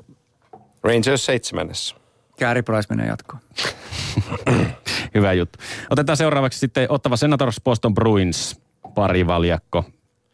Aloitetaan, no, Ottava Senators. Kuinka Carlsonista tässä jo mainittiin nimiä ja luvattiin, että puhutaan enemmänkin. Tämä kausi näytti jo erilaista Carlsonia, mitä aikaisemmin on nähty. Ja, ja Ottavakin sitä myöten nostanut tasoa kovasti. Niin, mun mielestä heikoin joukkue, mikä nyt menee tuosta jatkoon. Et ei, ei, ja siis tämä on mun mielestä otteluparinakin aika sumunen kyllä, että mä en pidä ottavaa juuri minä. Anteeksi vaan kaikki. Niin, heillä on ollut. Lisäksi on ollut aika paljon loppukaudesta loukkaantumisia, että, että Boston jatkoon kyllä tästä joo. Mitä tähän sanoisi? jotain, nyt tulee taas jotain. ei, Laitan ei, ei, ei, ei, ei, ei, ei, tu- ei, tota, Boston Bruins pelasi Bruce Cassidyn alla. Todella hieno loppukauden. Nyt heidän ongelma tuli kahdella viimeisellä kierroksella, kun Tori Krug loukkaantui Senatorsia vastaan ja viimeisenä viikonloppuna Brandon Carlo jäi Ovechkinin taklauksen alle. Heillä on kaksi kovan luokan puolustajaa. Tällä tietoa Tori Krug tulee missään avauskierroksen, joka on aivan törkeä tappio tuolle joukkueelle. Ja, ja Brandon Carlo tulee peli kerrallaan, seurataan häntä, että tuleeko hän sieltä takaisin. Bostonhan teki diilin Charlie McAvoyn kanssa, 19-vuotias nuorukainen, joka tuli puolustukseen ja, ja tota, siellä, kukahan mahtoi Boston-organisaatiosta puhua. Olisiko ollut itse Sviini sitten, joka sanoi kommentin siitä, että et, et, he uskovat, että McAvoy pystyy pelaamaan ja hänet on istutettu ö, ot, niin kuin pariin Charan kanssa, joka, on, joka toi Daki Hamiltonin NHL-tasolle, joka toi Brandon Carlon tällä kaudella NHL-tasolle. Ja Boston tykkää laittaa rookie-pelaajia Charan rinnalle, koska Chara tekee niin vähän loppupeleissä kuitenkin ottelussa virheitä. Mutta se, että sä tuot 19-vuotiaan jätkän koulusta NHL-pudotuspeleihin täyttää niin kuin Tori Krugin tai, tai Brandon Carlon saappaita, niin siinä on, siinä on aika iso haaste. Mutta siinä samassa mä sitten sanon, mitä Tuomas tuossa sanoi, Ottava Senatos on kaikkea muuta kuin tylsä joukkue. Ottava Senatos on hyvä joukkue. Jos Bobby Ryan tekee 13 maalia kaudessa ja ne on tolla paikalla, niin se kertoo siitä joukkueesta. Erik Carlsonille voisin tehdä aika monta hallelujaa liikettä ja, ja muuta, koska on vuosien saatossa kritisoinut Carlsonin puolustuspeliä aika voimakkaastikin. Hänhän on kehittynyt on aivan sitten satumaisen Kyllä. paljon. Hän on, hän on niin loistava pelaaja näinä päivinä, että on sääli, että hän on kaksinkertainen Norris Trophy voittaja. Hän pelaa elämänsä parhaimman kauden ja todennäköisesti ei saa samaa pyttyä. Mutta, mutta, mutta heillä on mielenkiintoinen valmentaja, heillä on paljon offensiivista potentiaalia onnistua, mutta heilläkään se pudotuspelikokemus viime vuosilta ei ole ihan niin jämäkkää, että tässä lähdettäisiin hirveästi vannomaan tuon joukkueen puolelta. Ja se tekee niin vähän maaleja, sitten niin. kuitenkin toi mm. jengi vielä. Taisi olla itse asiassa pudotuspeleihin yltäneistä joukkueista vähintään 20 oli 82 niin. muistaakseni joukkuekategoriassa, niin. mutta siis jos me laitetaan Greg Anderson vastaan Tuukka Rask, me tiedetään suomalaisina, että Tuukka Rask voittaa tämän kontestin, eli kilpailun tässä kohden, no. joten me ainakin tämän mikrofonin äärestä arvomme Boston Bruinsin Original Six joukkueen eteenpäin. Kyllä, ja jos äsken puhuttiin Radulovista, niin kyllä on pakko nostaa Marchanti esille. Puhuttiin jo tuossa kauden alla World Cupin jälkeen, että kaveri tulee vetää aika melkoisen kauden ja niinhän se on vetänyt. Joo, ihan älytä. Joo, ja siis tässä, tässä, tässä tulee sitten se, jos mä kehuin tuossa ottava Senatossi hyökkäyksiä, hyökkääjiä, niin tota, heillä, heillä ei ole Patrice Bergeronia, eikä heillä ole Brad Marchandia, vaikka heillä on omassa rosterissaan kovia jätkiä, mm. mutta heillä ei ole tämän tason jätkiä, heillä ei niin. ole. Brad Marchandista nyt voi olla montaa mieltä tahansa, miten te näette kuitenkin Me ollaan pisteiden mieltä. valossa. Pisteiden valossa kova tekijä, mutta on sitten paistatellut valoissa vähän huonommissakin merkeissä. Mutta se, tekee mun mielestä, ei, mutta se tekee mun mielestä, jos sä oot rottamainen pelaaja, niin laita sitten niitä täkyy kanssa, niin kukaan ei sulle päätä sitten niin kuin kaukalla ulkopuolella. Tuommoinen kombo on harvinainen, niin. että on tuommoinen paketti. Sanokaa toinen vastaava pelaaja noilla tehoilla, tuommoisen urakaarella. Matt Cook ilman tehoja. Niin, joo, no, Matt Cook ilman tehoja. Yksi no, joo, joo, Niin, nelinkertaiset tehot siihen sitten. Mutta mut joo, siis kyllä mä, niinku, mä, mä tykkään ehdottomasti. Sama, mä kuin hullupuurosta. Joo. Kyllä. No jotenkin saisi vähän kuitenkin rajoittaa, siis semmoiset sikamaisimmat jutut Mä, Voisi jättää tekemään. Mä nyökkäilen täällä, mutta samaan aikaan mä hymyilen. Että tommonen, niin. joo, sikatemput, totta kai. Silloin roiskuu, kun rapataan, hei. On, on, se, tämä on, tää on niin. vähän se, millä mä niinku. Kyllä. Niin, että, et, se on ihan sama kuin, että et Crosby, että silloin tää, että se vetää takapäin kasseille, sitä mm, ei voi mm. hyväksyä. Mutta nämä tämmöiset, se, se mailanisku, minkä se löytää tai metrotin Me, käteen, niin, niin älkää nyt tulko moralisoimaan mulle siitä, että Crosby lyö kerran. Aika normaali isku. Pelissä tulee 200 tuommoista, mm. josta Crosby itse vastaanottaa 100. No. Katsokaa hänen suojuksia asia. Hanskat, erikoistopattu ranne, kyynärvarsi, kaikki erikoistopattu. Minkäköhän takia? No juuri sen takia, että sitä hakataan kuin vierasta sikaa koko ajan. Sitten tulee yksi isku ja Crosby niin kuin haukutti. jotenkin niin naurettava keskustelu. Pehkonenhan on tuonut se trendi stadiliigaa, että hihat kääritään heiskasen tänne saakka. Joo, näytetään oma haavoittuvuus Tämä on mielenkiintoinen kautta. ero. Suomessa todella mm-hmm. paljon pelaajalla näkyy 10 senttiä, 5 senttiä rannetta tuosta. Mä kysyn, miksi näkyy? Mm-hmm. No. Siihen on helppo Kyllä. laittaa sitten pientä iskua. Joo. Joo. Siis mitä järkeä? No, Kausi mutta on ohi, kun tuosta menee rannan. NHL opettaa niin. aika paljon niitä miehiä on sinne mennyt, ketkä on sillä mennyt ja ei ole hirveän kauan tarvinnut pelata, kun on alkanut top, toppaamaan vähän lisää. Juuri näin. Alakäteen ekstra muovia sinne. Joo. Rask, Chara, Bergeron, Marchand, isot pelaajat Bostonissa, ketä muita kysyy äh, Juho Vellonen ja kuinka pitkälle Boston on valmis menemään. Tietenkin Boston on valmis menemään kuinka pitkälle tahansa, mutta mitkä on realistiset näkymät suuren asiantuntijaraadimme keskuudessa. Mulla, mulla on jäänyt mieleen Bostonin viimeksi, kun oli pudotuspeleissä 12-13, meni finaaliin. David Krejci antoi sille lausunnon, kun häntä kritisoitiin siitä, että, että runkosarjassa ei tapahdu ihan tarpeeksi. Niin hän totesi siinä haastattelussa muutama vuosi takaperin, että minä kun tykkään aloittaa kauteni pudotuspeleistä. No, se on aika riskialtis, kun pari vuotta tuossa missaat pudotuspelit, mutta nyt ei tule missään ja David Krejci on iso pelaaja. Ää, niitä tärkeitä pelaajia tuosta joukkueesta ei, ei liene syytä jättää mainitsematta David Päkkesin merkitystä ja sitä rautatiejyrää, joka sieltä tulee, joka oikeasti haluaa voittaa ja taklata ja mennä laidasta lävitte. Ja, ja, ja David Bastenak naputteli 30 maalia tällä kaudella. Olin sanomassa tähän just, että Karlo ja Pasternak, niin kuin, koska Bruinsilla on tosi vahva se konkariosasto, mutta se on kiva nähdä, että täältä tulee näitä kavereita, Tori Krugia uh, unohtamatta. Joo, kyllä. Pari kautta. Kyllä. Ja Drew Stafford, joka tuli Jetseistä kesken kauden trade deadlineilla, niin on onnistunut tosi hyvin Bostonissa. Niin, niin tässä on paljon hyvää, kun ne saisi Matt Beleskin pois kokoonpanosta. Niin... Ei herra. Oli muistaakseni pari vuotta sitten.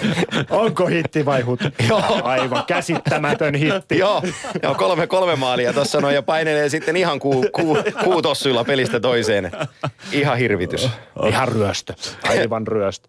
Joo. Tomi Lemmitty sanoi, että nhl todetaan Tuukka Raskin voittavan Greg Andersonin maalivahtivertailussa. On aika poistua suorittamaan järkevämpiä asioita. No niin, Tarkoittaa tämä sitä, että, että, että on eri mieltä ilmeisesti.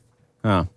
No mutta tästä oliko nyt yhtä mieltä siitä, että sumuinen ottelusarja, joka päättyi Boston Bruinsin jatkoon menemiseen, oliko tämä yksimielinen päätös? Sumuinen. Oli. Yes. Juu, juu. Kyllä Okei. Okay.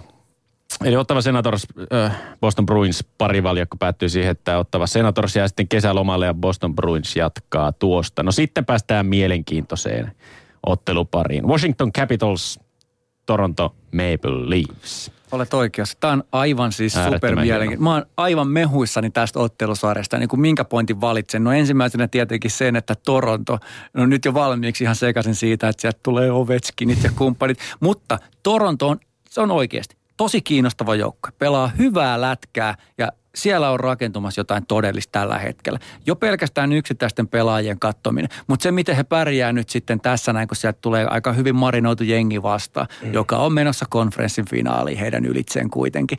Matthews, varsinkin loppukausi vielä sen hyvän alkukauden jälkeen, se on, mä tykkään, tämä pari on yksi kiinnostavimpia moneen vuoteen ekalla kierroksella. Täsmälleen samaa mieltä. Äh, jaha, Mä en usko sekuntiakaan, jollei tuo joukkueen valmentaja Mike Babcock. Mm. Joka on maailman paras jälkeen. Ja hän, hän pystyy tuohon joukkueeseen, jos kukaan muu tässä maailmassa ei usko, että Toronto Maple Leafs menisi jatkoon tässä sarjasta, niin Mike Babcock uskoo. Ja hän saa tuon joukkueen uskoon siihen. Mutta sitten me päästään siihen kysymykseen. Sinisten puolustus. Jay Gardiner, Matt Hanvik, Aleksei Marchenko, Roman Polak, Morgan Riley, Nikita Zaitsev. Vastassa Andre Burakovski, Nick Beckström – Lars Eller, joka on parantanut huomattavasti. Markus Johansson, Evgeni Kuznetsov, DJ Oshie, Alex Ovechkin, Justin Williams, Tom Wilson. Jossain kohtaa sun tulee, tulee, tulee selväksi. Tulee, mm. tulee. Jäikö, jä, jäikö epäselväksi? Ei jää. Niin. Siis mä en missään tapauksessa kuvittele sinänsä, että Toronto menisi tästä jatkoon, mutta tästä tulee sarjana kiinnostavampi, Tämä on, räjähtävämpi. Ja, ja, ja, ja nyt, nyt täytyy ymmärtää se kulma, mistä sä puhut just. Mike Babcock omalla tavallaan kaikessa kurimuksessaan, kun oli mahdollisuus saada Senators vastaan, tuli Washington vastaan, niin hän tykkää tästä. Ja jos tämä sarja toivon mukaan kestää viisi tai kuusi kierrosta, niin tämä mestarivalmentaja menee sen viimeisen matsin jälkeen koppiin sanoa, että jätkät, tolta näyttää mestarijengi. Ja ne on saanut silloin sen maistiaisen siitä, mitä vaaditaan pudotuspeleissä, että mennään pitkälle. Ja tämä ja tämä on niin hyvä oppi Toronto Maple Leafsille, koska mä oon täysin samaa mieltä, mieltä kuin herra Nyholm siitä, että, että jos me ollaan tässä studiossa nyt vuosia istuttu ja mietitty, että koska täällä aurinko paistaisi, niin mm. nyt paistaa. Mm, kyllä, kyllä. Mutta mä näen myös ton nuoren koren ympärillä sen Komarovin, Kadrin, ää, kokeneet pelaajat, ketä siellä on. Ää, Brian Boyle tietää, miten voitetaan.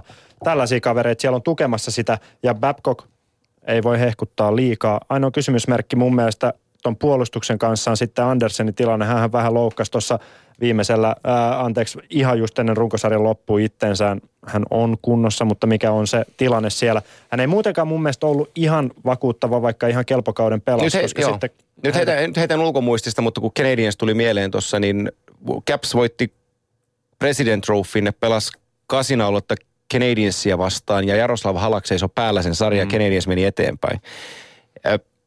Adesenille pitää saada sen 95 torjapinnat mm. tähän sarjaan, jos Toronto meinaa haalia itte, itselleen voittoja. Siis mä, mä en usko, että se puolustus ja maalivahtipeli riittää tästä sarjasta jatkoon menemiseen. Siihen se kaatuu, mutta se hyökkäysvoima voi olla jotain sellaista, mikä Washingtonin yllättää. Siellä on paljon siis liikevoimaa, ihan siis enemmän kuin jengi arvaa. Tämän, tämän, tämän asian Toronto Maple Leafsin kauden voi kiteyttää oikeastaan tähän. Ne on painanut 20 vuotta ja organisaation NHL eteenpäin, että sinne ei ole kukaan halunnut mennä. Drew Dowdilla loppuu sopimus Losin kanssa hetkin ensi kauden jälkeen vai sitä seuraava, joka tapauksessa. Ja nyt on jo puheet siitä, että Daudi voisi lähteä Torontoon. Tämä joukkue tällä valmentajalla, vaikka voidaan, jos tässä olisi puhelinyhteys Setterbergille tai jollekin entiselle Red Wings-pelaajalle, niin varmaan sanoisi, että on muuten ulkkukaveri toi Babcock, mutta tota, kukaan ei kiistä sitä, etteikö se osaa valmentaa, mm. johtaa ja viedä joukkuetta menestykseen. Mut. Niin tämä organisaatio tällä hetkellä on sellainen, että huippupelaajat on valmiita pukemaan liispaidan ylleen. Ja sitä ei ole tapahtunut moneen kymmeneen vuoteen. Sä oot täsmälleen asian ytimessä ja tuommoinen raskas valmentaja, joka Babcock kiistatta on, että pelaajat väsyy hänä ja silloin mitä kahdeksan vuoden tiketti Toronto. Se jätkä, joka siellä on sen kahdeksan vuotta ollut sen valmennuksessa, niin se pyyhkii sit hikeä, onko se huh huh mitkä vuodet. Et tulipahan nähty tämäkin puoli elämästä, mutta kun tulee voitto. Kaikki näkee sen rekordin, kaikki sanoo, että on se ra- vähän niin kuin Raimo Summanen, tiedäksä, että se on hyvin erikoinen kaveri, mutta kyllä se osaa lätkää valmiin. Ja yksi tyytyväisimmistä on Auston Matthews, joka pelaa sensaatiomaisen ruukikauden. Tuliko just verranneeksi Raimo Summasta Mike Babcock? Tuli. Mä en tarttunut siihen. Kiitos. Mä, mä mutta, Matthews. Mutta, mutta Auston Matthews on äh, todennäköisesti kapteeni jo ensi kaudella.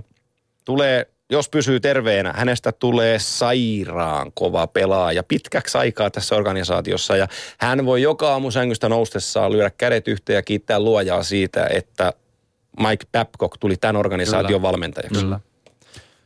Joo, ja ei, tarvinnut, ei tarvitse nyt sitten epäillä sitä, että Auston Matthews voittaisi tuon vuoden tulokkaan palkinnon sen Siis vuoksi. voittaa ilman. Niin, Ei voittaa, tarvi, voittaa, ei tarvi. tarvitse epäillä sitä, että voittaa sen vuoksi, kun pelaa Toronto Maple tarvi, vaan näytti ei. sen, että pelaa Joo. sillä tasolla, että hän on ainut ihminen, kelle se kuuluu. Joo. Kyllä. Mutta hän samalla sitten taas ottaa itsensä ne parasvalot, miettii Marner, Connor Brown. Siellä on Shosnikov, joka ei puhu vieläkään varmaan sanaakaan englantia. Niin siis tuossa on niinku semmoinen mm. lataus tuossa joukkueessa tulevaisuuteen. Ja sitten kontraa siihen, mitä Washington on. Taas pitäisi voittaa.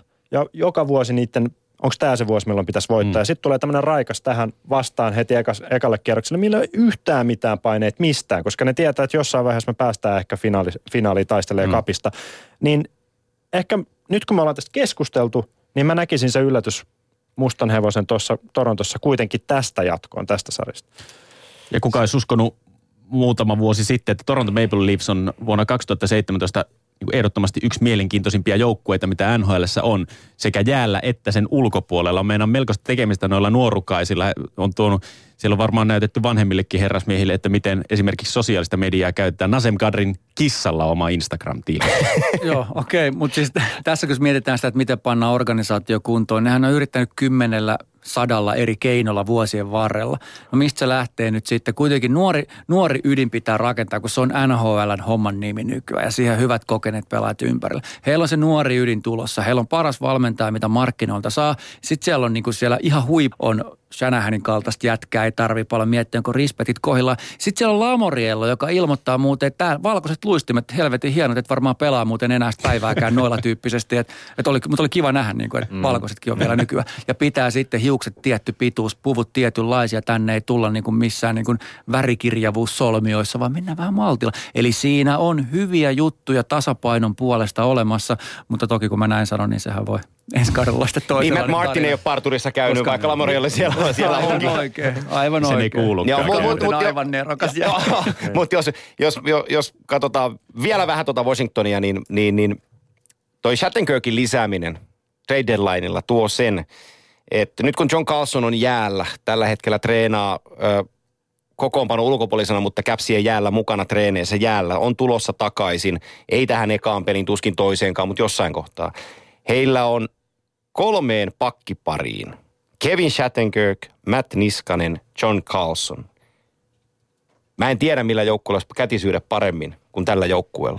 Ja onhan siellä niitä muitakin pakkeja sitten On, on, joo, mutta jos me, jos me haetaan raitin pakkeja, Joo, jotka, joo, jotka joo, osaa joo, kiekollisen kyllä, pelin, niin, niin, niin he left-right pakkiparit pää, päästään laittaa tuohon Barry Trotz kolmatta kautta Washingtonissa on nähnyt aika paljon ja haluaa voittaa. Ja on kaikki tämän kauden jutut Capsiin liittyen on tullut siitä, siitä kulmasta, että kun 16 joukkueen valssi alkaa, niin me ollaan ensimmäisenä, ensimmäisenä hakemassa.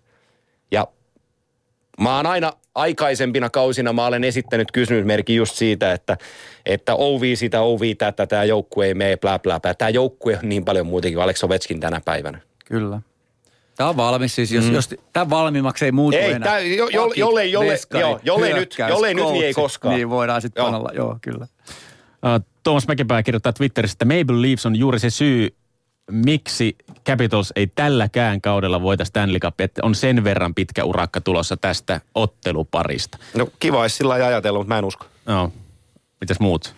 Voiko kyllä- laittaa niin kovasti kampoihin, kun sitten toisaalla täällä että ei voita yht, Toronto ei voita yhtäkään ottelua. Ei se mikään Lumiera 4-0 siis, niin kuin, tai semilumiera on, mutta, mutta kyllä ky, ky, niin kuin, kyllä Washington tuosta menee jatkoon, mm. mitä todennäköisimmin. Mutta se Toronton taistelu ja semmoinen optimistinen niin kuin uskoon perustuva, se mitä Mäkinen tuossa kuvasi, niin se tulee yllättää varmaan monet, mutta, mutta niin paljon ei kannata uskoa, että ne siitä jatkoon menisi. Mutta kaikki totta kai mahdollista urheilussa. Onko Washington Capitals nyt kuitenkin ton runkosarjan nähtyämme, niin se ykkössuosikki voittamaan Stanley Cup-pokaalin kauden Idän- lopuksi? Idästä. Idän puolelta No, kyllä. kyllä. Kyllä, kyllä. Ja täällä ilmeisesti Ruotsin Pro Hockey on vielä laittanut Nikke Backströmin voittamaan MVPin, eli pudotuspelien parhaan pelaajan palkinnon. Mitä mieltä tästä? Mahdollista. Mm. On, Ei on lautasella, niin, joo. niin. Joo. No tästä Washington Capitals sitten jatkoo, mutta Toronto Maple Leafs laittaa hyvin kapuloita rattaisia. Tuo nuorta intoa kentälle. Tämä on äh, asiantuntijaraadin päätäntä tähän, ellen, ellei minun korvani valehdelle tätä teidän paatosta. Hyvin sä kuuntelit. Hyvä. No ei tuo idän viimeinenkään ottelupari Pittsburgh Penguins Columbus Blue Jackets ole yhtään sen huonompi. Idässä, no ehkä jos nuo muutamat, muutamia tai noita kahta ensimmäistä otteluparia voi hieman sumuisiksi sanoa vaikka hienoja ottelupareja, mutta kyllä nämä kaksi viimeistä niin kuin aivan, mm. niin kuin, jos timanttia pitäisi hakea Kyllä. NHLstä, niin nämä on sitä. Kyllä, ja Kolumbuskin pelaa todella hyvää jääkiekkoa. Siis se on parempi jengi kuin... Mä en tiedä, kuinka paljon sitä seurataan. Siellä on muutama suomalaisväriä ja, ja kekäläinen totta kai, mutta et se ole varmaan kaikkein seuratuin joukkue Suomessa. Sieltä seurata. On tosi hyvä jengi. Ja Crosby laittaa vähän keihäällä Dubinskia munille, niin siinä heti ekas pelissä saadaan vähän asetelmia siihen kaveriksien välillä. Kiva sarja tulos. Kaksi aika niin kuin tuoretta joukkuetta. Yksi tosi iso takaisku kuitenkin Pingvissille totta kai.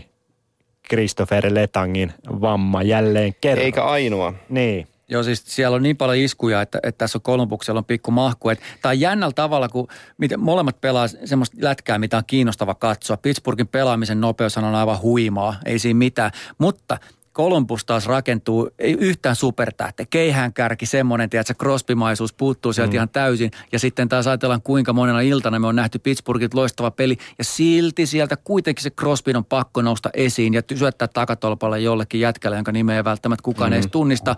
Tai pääsi laittaa kauden 15 takatolpalta sisään. Eli tämä dynamiikka näissä joukkueissa on hyvin toisenlainen. Malkkin on muuten ehkä, nyt näyttää siltä, että ei ole tänään palannut harjoituksia, Joo. että sikäli hyviä uutisia Penguinsille. Mutta se alakertaan, siis Määttä ja Heinsi on todennäköisesti lähempänä mm.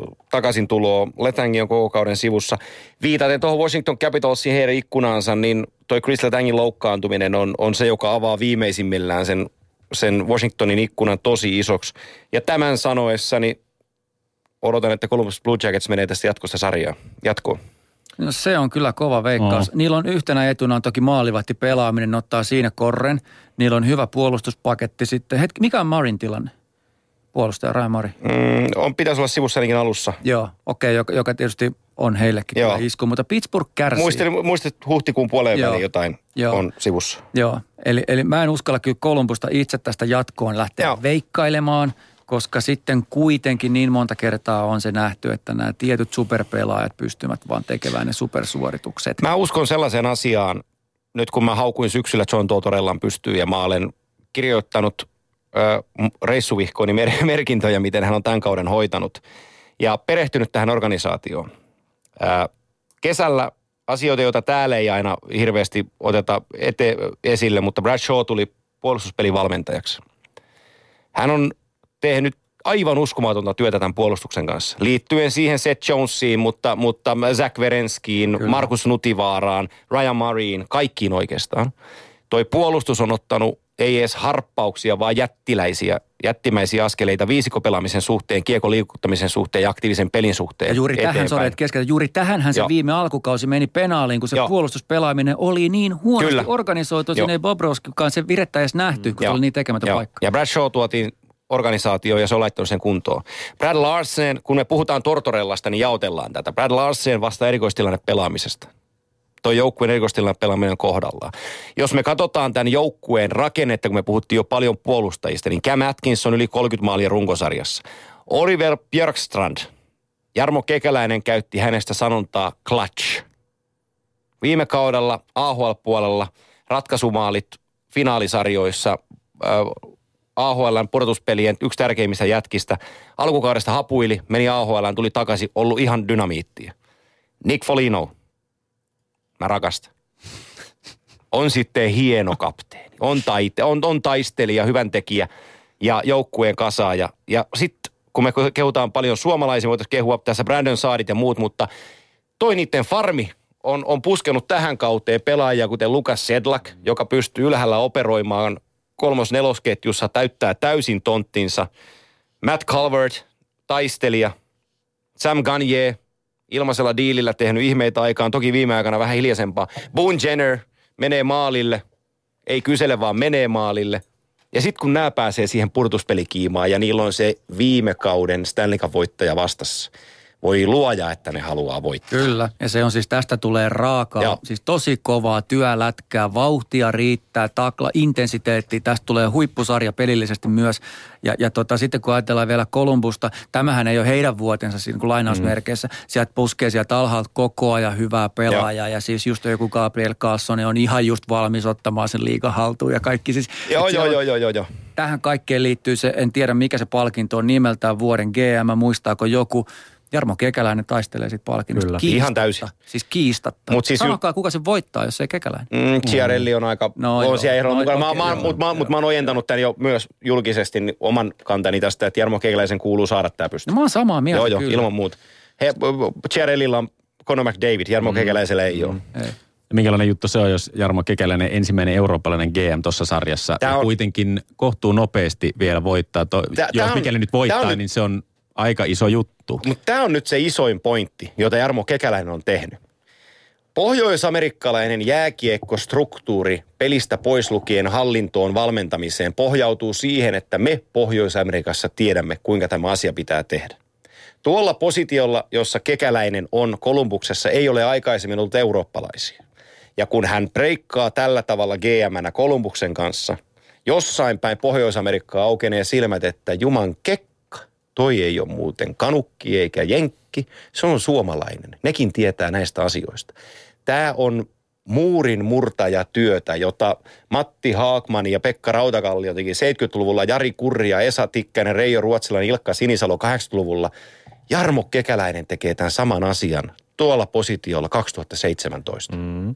Se, on, se on isoin asia kansainväliseen jääkiekkoon. No joo, mutta tohon, tohon niin kuin, periaatteessa en ole eri mieltä, mutta haluan tuoda tähän myös sen näkökulman, että jos ajatellaan, että Jarmo Kekäläinen avaa ovia eurooppalaisille ja kenties katsotaan juuri kuvailemallasi tavalla hiukan eri tavalla sitten sitä, että, että voisiko Euroopasta joku löytyä. Mä kysyn, että kuka? Esimerkiksi Suomesta. Onko joku suomalainen, joka tekee semmoista uraa, että hän voisi olla seuraavaksi GM? Ville Sireen on semmoisessa paikassa, että hän voisi halutessaan haluta niin kuin pyrkiä Joo. eteenpäin ja päästä GMksi joskus. Ei missään tapauksessa ole vielä siinä. Eli Eli, eli ei, ei mun mielestä Kekäläinen niinkään Eurooppaa siellä edusta, ihan omaa itseään Kyllä, ja kyllä. jääkiekko-osaamista, Joo. mutta tämä varmasti nostaa sitä mahdollisuutta, että hei, mites kenties joku Ruotsi, jossa on tehty niin hyvää jääkiekkotyötä, onko siellä joku, mä en tiedä, mutta tota varmaan pikkusen enemmän katsotaan. ja siinä on yksi sellainen asia, joka Suomesta on puuttunut liittyen valmennukseen tai NHL-joukkueen johtamiseen. Täällä ei olla, alansa ammattilaiset eivät ole uskaltaneet laittaa tavoitteekseen pyrkiä NHLn kyseisille positioille. Se on totta, mä tiedän ainoastaan yhden henkilön, joka se on julkisesti sanonut, ja Janne Vuorinen Jokereista. Mä olin Kyllä. vuodessa, Ihan- että siinä Kyllä. voi olla se, Ei. varsinkin kun siinä on myös kurri vierellä, jolla on tiettyjä avuja NHL suuntaan. Okei, siinä- mä en näe tota Niin. kyllä, mutta Mutta Joo, joo. rohkeasti Nuori, nuori, nuori, nuori mies. Siis Var- hyvä, että niin, tavoittelee niin, kyllä, kyllä, mutta joo. matka on käsittämättömän On, on, pitkä joo, joo, joo. Ensin Kek- pitäisi mennä NHLään töihin. Joo, Niin.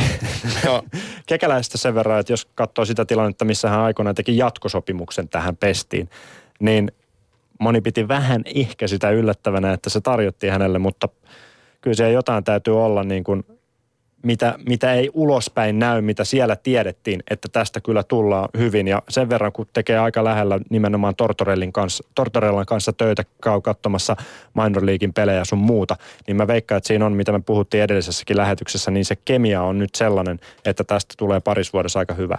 Ja sitten, jos saan sanoa vielä nopeasti, niin tämä Tortorella, itsekin häntä kritisoin, että onko menneen talven miehiä, että onko enää hänen pelillään mahdollisuutta menestyä NHL on, koska se ei ole ikinä semmoista yhden totuuden lätkää, mikä Suomessa meillä usein on. Mä oon tästä aikaisemminkin puhunut. On monta tapaa menestyä, monta tapaa pelata hyvin. Ja Tortorella edustaa nyt omaa koulukuntaansa. Hän on löytänyt tuohon sen loistavan sapluunan ja tuonut siihen myös jään ulkopuolisia asioita, paljon vapauksia ja vapaa-päiviä, raikkautta siihen toimintaan. Ei kuulosta Tortorellalta, mutta miehellä on tiettyä mukautumiskykyä kuitenkin selkeästi. John Totorella ymmärsi sen, että hän ei voi pitää kaikkia naruja Lankoja käsissään. käsissä, niin, juuri Mä näin. voisin kuvitella, että Jarmo Kekäläinen on hän- häntä myös tästä asiasta puhuttanut, tätä asiaa on keskusteltu, mutta tätä joukkuetta valmentaa muutkin kuin John Tortorella, vaikka Tortorella on se, joka sieltä on aina esillä.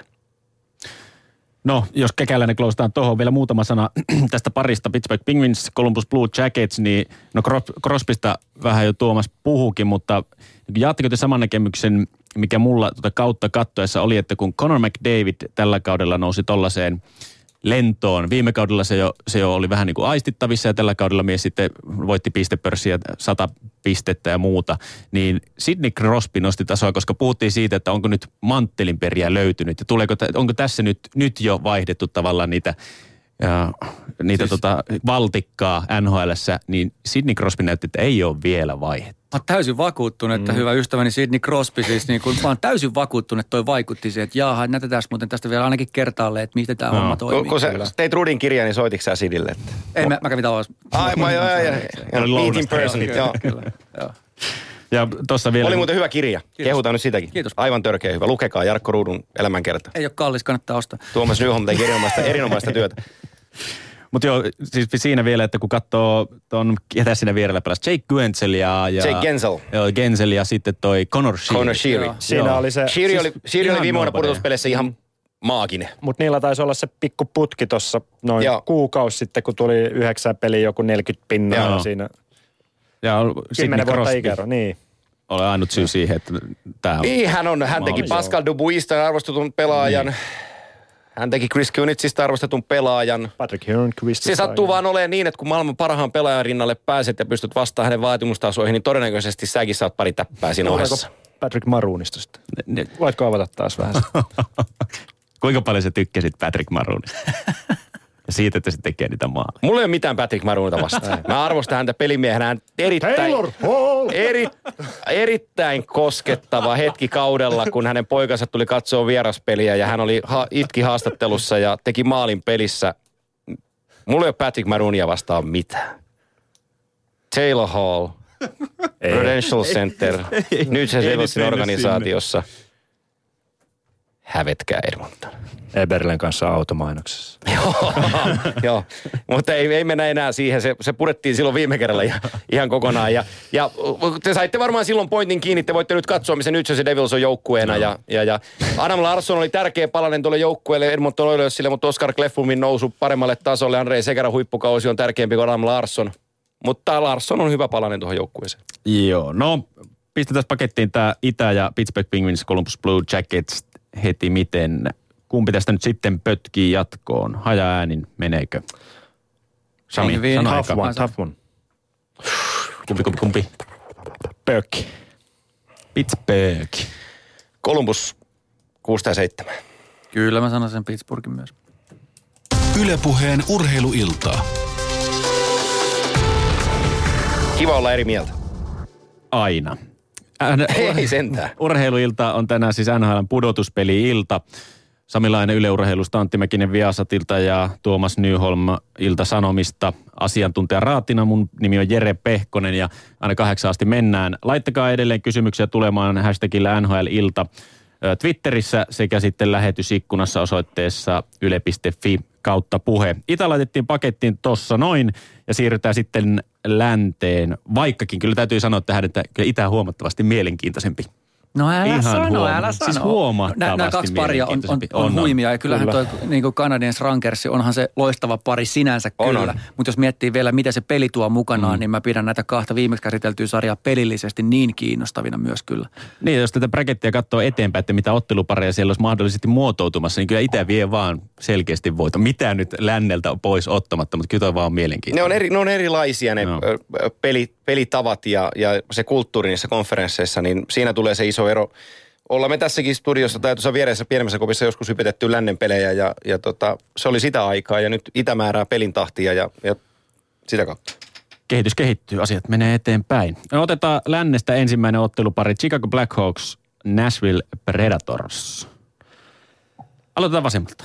Vaikea, vaikea lähteä Nashvilleen tästä veikkaa jatkoon. Mä veikkaan, että Chicago on aina ihan tonne finaaliin saakka mukana tältä puolelta. Mutta tota, Chicago, kyllä me ollaan joskuskin mietitty täälläkin sitä, että koska tämä liito loppuu, mutta tota, ne sai varmaan aika paljon tuosta viime, viime kevästä virtaa tähän, ja on se ollut kyllä tämä, varsinkin tämä kevätpuoli, niin kyllä mä dikkaan. Kyllä mu- pitkälle menee tästä, mutta en, en mä näe Nashville niin kuin mitään aseita. Se on paperilla ihan hyvä haastaja, mutta ei niin kuin näy kentällä yhtään mitään. Musta olisi mukavaa, kun aina tulee joku superyllätys, aina joku semmoinen, Joo. että huh, huh, miten tämä voi mennä näin tämä sarja, niin tämä olisi helppo tarjota siihen sen takia juuri mm. Samin perusteet. Että kun se on mitään- 4-0. Niin, niin. Niin. niin, mu- mulle Chicago ja Washington on semmoinen finaalissa kohtaava kaksikko, jos nyt pitää niin kuin veikkailla. Eli sikäli en pysty Nashvillelle näkemään ihan älyttömästi mahkuja. Toki täytyy sanoa, että P.K. Subba, niin vanha suosikkipelaaja, niin aina tykännyt. Ei mitään lisättävää. Täysin samaa mieltä. No mikä Chicago Blackhawks sitten tekee niin ylivoimaisen tähän sarjaan? sairaan hyvä joukko, jos on sairaan hyviä pelaajia, Nää. sairaan hyvin valmennettu. Ei siis siellä on kaikki. Niin. Siellä on ihan tä- kaikki. on, on, ja, se on, on. ja se, mistä mä arvostan erityisesti, että on pystytty mukautumaan monen monen vuoden ajan uuteen tilanteeseen. Jouduttu siirtämään pelaajia, jouduttu tekemään tilaa palkkakattoon, jouduttu repimään jostain uutta talenttia. Todella hyvää työtä, mitä kymmenkunta vuotta kohta. Chicago on voittanut kolme Stanley Cupia. Joka vuosi puhuttu ohuesta puolustujakaartista, että riittääkö, riittääkö, riittääkö. Niillä on kahdeksan jätkää siihen. Mm. Miten ne tekee joka vuosi sen, että et, et vaikka sieltä poistuu pelaajia, pakko palkka katon puitteissa laittaa pelaajia menemään ja sitten lähteä tekemään sitä uutta. Mutta kuitenkaan Chicago Blackhawks ei ole koskaan joutunut siihen tilanteeseen, että joudutaan kokonaan rakentamaan homma alusta. Se on sitä ammattitaitoa. Siellä on yksi Baumanin suku, jossa Stan Bauman kantaa GM-virkaa ja hänen kohtalaisen menestyksekäs isänsä on senior advisorina. Niin se kiteytyy ihan tasan tarkkaan tähän. Ja sitten on valmennus, joka tietää, Kyllä. mitä tekee ja Joo. mitä haluaa. Joo. Että okei, Joel, tämmöinen Joel, Joel Quenville on valmentaja. Hän joko tykkää pelaajasta tai sitten hän ei tykkää. Hän, hän ei ole joko tai. Niin ja siellä tehdään asiat Kyllä. hänen tyylillään. Se on ollut ihan hyvä Oh. tyyli, ei siinä niinku mitään. Jos Ja, tää, ja tää, sen sanon vielä, ö, Kimmo Timonikin kirjoitti tästä jutusta ja pääsi paikan päällä seuraan tuota joukkuetta, niin tuolla hoidetaan kaikki niin viimeisen päälle pelaajia ajatellen kuin voidaan. Heillä on tie, tie, jokaisella jätkellä omat shakerit treenien jälkeen, mitä mineraaleja ja vitamiineja niiden täytyy imeä. Ja kaikki on laskettu ihan viimeistä piirtoa myöten. Näin ei jätä mitään arvailun varaa. Ja tätä johtaa edestä Davis, joka on Kyllä. suhteellisen jämpti kaveri. Joo. No mitä Nashville Predatorsille katsoisitte, minkälaiset niin kuin, jos, jos sitten nyt yllättäjää voi povata tähän sarjaan, että pää, pääsisi pitkällekin jopa jatkoon, niin mitkä, mitkä on ne tekijät Nashvillellä, että mahdollisuudet olisi yhtään minnekään?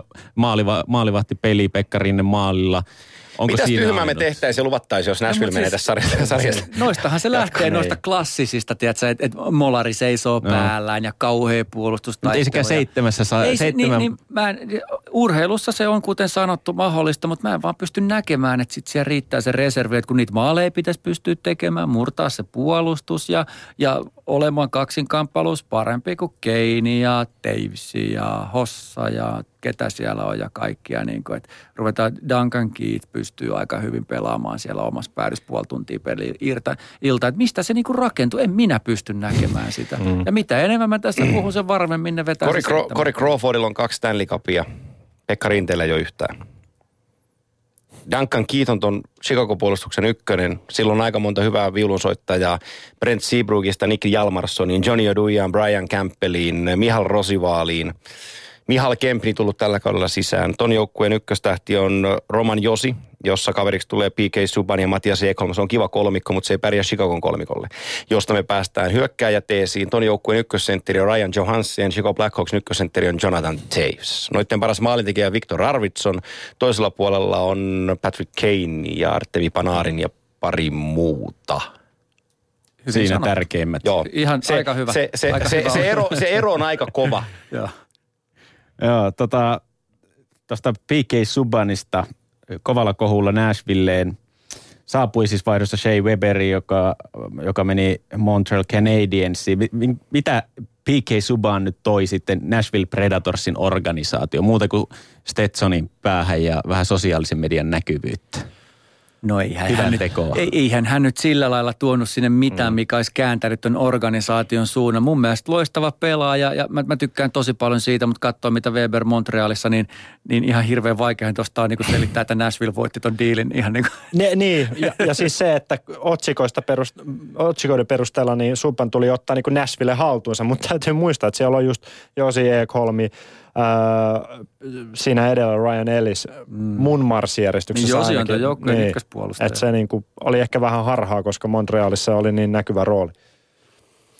Eli tässä nyt ei sen enempiä. Tuossa laitettiin hyvä, No, hyvin PK, paketti, että jos on- PK, PK Supan on hyvä esimerkki, että kun tuut idästä länteen, kuinka peli eroo ja joudut hakemaan sitä. Mm. Weber, Weberin on helpompi tulla, kun hänen pelinsä on huomattavan paljon yksinkertaisempi kuin Subanin peli tulla itään ja asettua siihen. Tämä idea ja lännen ero mun mielestä tuli erinomaisesti esiin siinä viime kevään finaalisarjassa.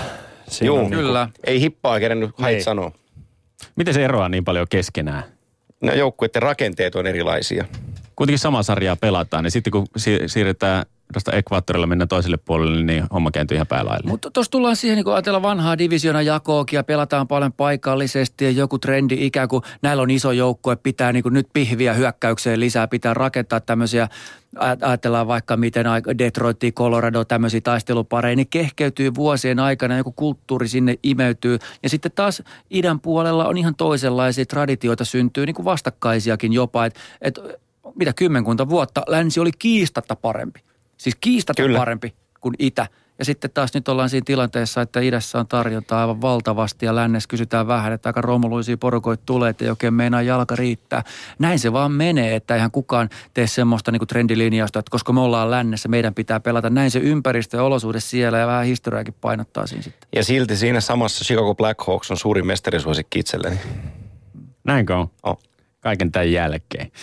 Eli Chicago Blackhawks yksimielisellä tuomaroinnilla jatkoon tästä ottelusarjasta. Näin päättelen minä. Sanokaa jee. Yeah. Jee, yeah. No niin, hyvä. sanokaa uu. Ei enempää.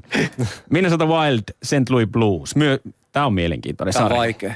Tämä on Vaikea vaikea. ja Tämä on. On, Tämä on, tämä on mielenkiintoinen. mielenkiintoinen. Mielenkiintoinen. On.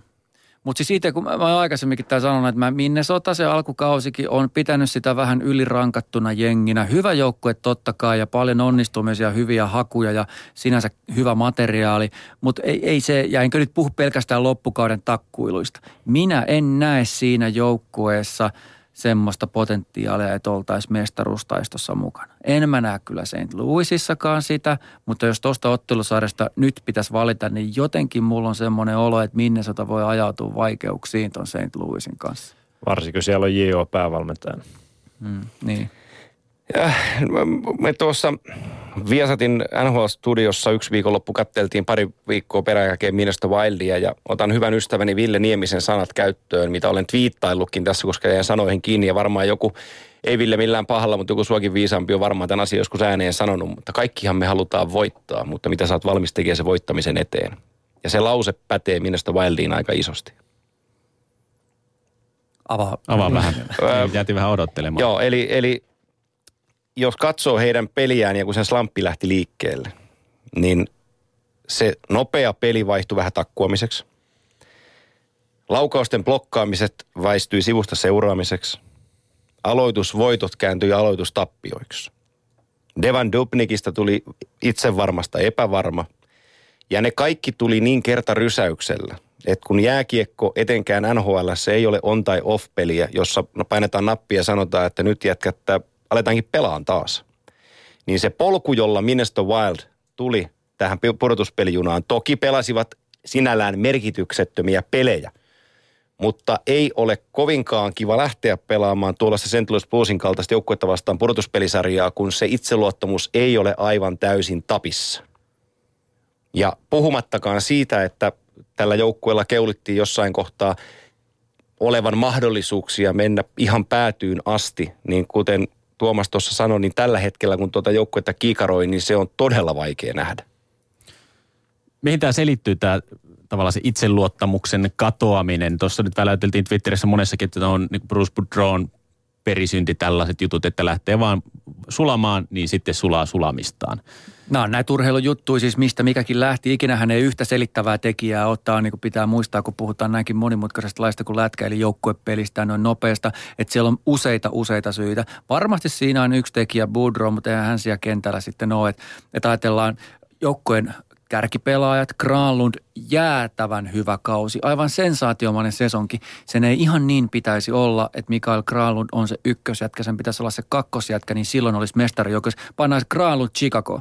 Mikä hänen luonteva paikkansa näillä tehoilla tuolla pelillä olisi? Ihan siinä kärjen, niin kuin ihan Alla. siinä yksi B-ryhmässä. Kyllä. Mm. Ja näin, nythän on niin kuin yksi AA siellä aivan tapissa. Ja, ja se ehkä kuvastaa sitä parhaiten mun mielestä. Puolustaminen – Nehän puolustaa todella tiiviisti, boksaa silleen, että siellä kulmissa saa pyöriä, tulee pitkikin hyökkäyksiä. Jos se sakkaa, me tekee maaleja suhteessa tähän aika paljon itse asiassa pelitavallisesti. Mutta et, et jos se oma pään pelaaminen sakkaa, sitten on suuremmissa vaikeuksissa, kun on väistämätöntä, että hyökkäyspään tehot ei tule silleen, kun runkosarjassa tuosta ulkomuistista 266 maalia, niin, niin se ei tule jatkumaan toi tahti pudotuspeleissä. Mm. Kysytään myöskin tuosta, kun Mikael Granlund mainitti, että miten hänen jatkonsa nyt pelaa siis aika hyvää sopimusta ensi kaudelle ja tulevaisuudelle, mutta onko Minnesotalla vai, muuta vaihtoehtoa kuin tarjota isoa sopparia? Varmaan vaihtoehtoa, mutta kyllä nyt tulee iso jytky siis. Kyllä. kyllä. Eikä Mikko Koivunkaan kausi Minnesotassa mikään huono ole ollut. Ei todellakaan parempaa Mikko Koivua, niin. niin milloin, milloin nähty Kun Mikko Koivun nimi liitetään selketrofi ehdokkaisiin monessakin spekulaatiossa, niin silloin ei voi sanoa kuin, että Mikko Koivun kausi on ollut sensaatiomaisen hyvä. Ja siitä Kyllä. se on todella ollut. Oliko ottamassa jotain, Sami? Ei. Ei mitään. No Minnesota Wild teki vähän kauppojakin tuossa. Näytti siltä, että vähän niin kuin rouhintaosastoa laitetaan joukkueeseen trade deadlineilla. Sinne tuli Martin Hansel ja Ryan White – Oliko kuitenkaan mitään käyttöä näillä kaverilla Minnesota organisaatiossa? Mä näen Hansalin vaan vähän syvyspelaajana tuohon, että en mä niinku niinkään ehkä rouhia osastolla hän tänään. Joo, sama juttu niin. ja White on ollut...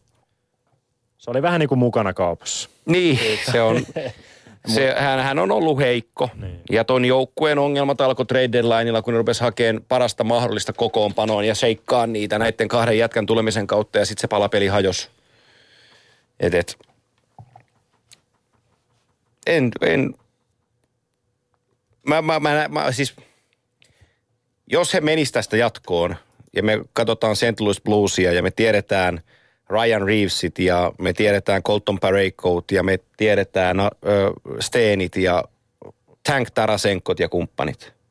Niin röyhin niitä vastaan seitsemän peliä, me jatkoo. Ja sitten seuraavalla hetkellä, mikä kaaviossa tulee seuraavana heitä vastaan, täytyy oikein... Chicago. Chicago. Niin, niin pelaa, se, pelaa mm. seiska peliä St. Louisia vastaan, vedä itses aivan hapoille ja loppuun. Ja sitten alkaa alkaa pari tanssia Arte- Artemi Panarin ja Patrick Kanein Joo, kanssa. eli siis nimenomaan tuosta otteluparista tulee ulos väsynyt ja Kyllä. kulutettu Joo. joukkue joka Kyllä. tapauksessa, mitä todennäköisemmin. Et Onko tuolla Minnesota neljännen, ot- äh, neljän ottelun voittoputkella merkitystä playoffeja ajatellen? Veeti Kantoluoto kysyy Twitterin puolella. On, ja se, totta kai se parantaa sitä asemaa, koska se itseluottamus rakentuu ja saadaan positiivisia kokemuksia. Ei, ei se, se, ei niin kuin, se on, se parantaa ja tilkitsee sitä, mitä ne onnistuu itse hiekottamaan itseltänsä. Siis just tuohon kohtaan mä näen, että oli niille todella Kyllä, tärkeä. mutta sitten at the end of the day me tullaan tilanteeseen, jossa St. Louis Blues on pelannut no, nousujohteisen kauden ja parantanut kaiken aikaa matkaansa. Mm. Niin, niin, niin tästä tulee tosi, hie, tosi, tosi hieno ja raaka sarja. Kyllä. Laittakaa vähän, jos tässä Minnesotasta on puhuttu nyt tämän otteluparin, otteluparin kohdalla pelkästään. No muutama nimi tuli, sen tuli Bluesistakin, mutta vähän pari sanaa St. Louisista. Siellä on taas Nia Fabri käsittääkseni telakalla pudotuspeliä alla. Tarasenko pistää siihen ton tota, Scott Stevensin masinoiman Wild-puolustuksen vastaan, niin ehkä pystyy kuitenkin tylsyttämään sitä jonkin verran, mutta en usko, että ky- kyllä mä näen sen niin kuin clutch-pelaajana tässä sarjassa. Kyllä, kytkin pelaaja. Niin, sit, nä- kun Blues teki valmentajavaihtoja, kun Hitchcock lähti ja Mike josta tuli päävalmentaja, niin täytyy muistaa, että heillä maalivahtipeli sakkas alkukaudesta aika isosti ja maalivahtiveskari joutui lähteä meneen ja he palkkas sellaisen täysin tuntemattoman kaverin kuin Martin Brador. Laittaa Jake Allenin torjuntaa ja pääkoppaa kuntoon ja Allen on ollut aika hyvä sen jälkeen. Mm. Ja St. Louis Bluesin vahvuus on ollut, me ollaan tästä asiasta puhuttu myös vuosikaudet, mutta edelleenkin. Bowmister, Edmundson, Gunnarsson, Pareikko, Pietrangelo. Se puolustuksen sisäkehys on edelleenkin kova. Niin, niin tässä on, Alexander Steen on mainettaan parempi pelaaja. Se on muuten totta.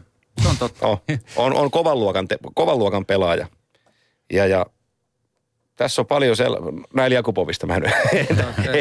se ei ole. Älä, älä, älä. älä, älä. Jos tarjoaa Miina, niin hyppääkö, mutta jätä, jätän tarjoamaan. Minä juon nyt vettä. Joo. Niillä taisi olla muuten silloin treidissä se optio siitä maalimäärästä, että saa jotain lisää Edmontonin, mutta paljon se laittoi? Alle viisi maalia. Mm, jotain sellaista, Niin. joo. Kolme. Ulkomuistista. Ulkomuistista. Kaikki samassa pelissä. Joo. Mutta toi Fabri loukkaantuminen on paha. Joo.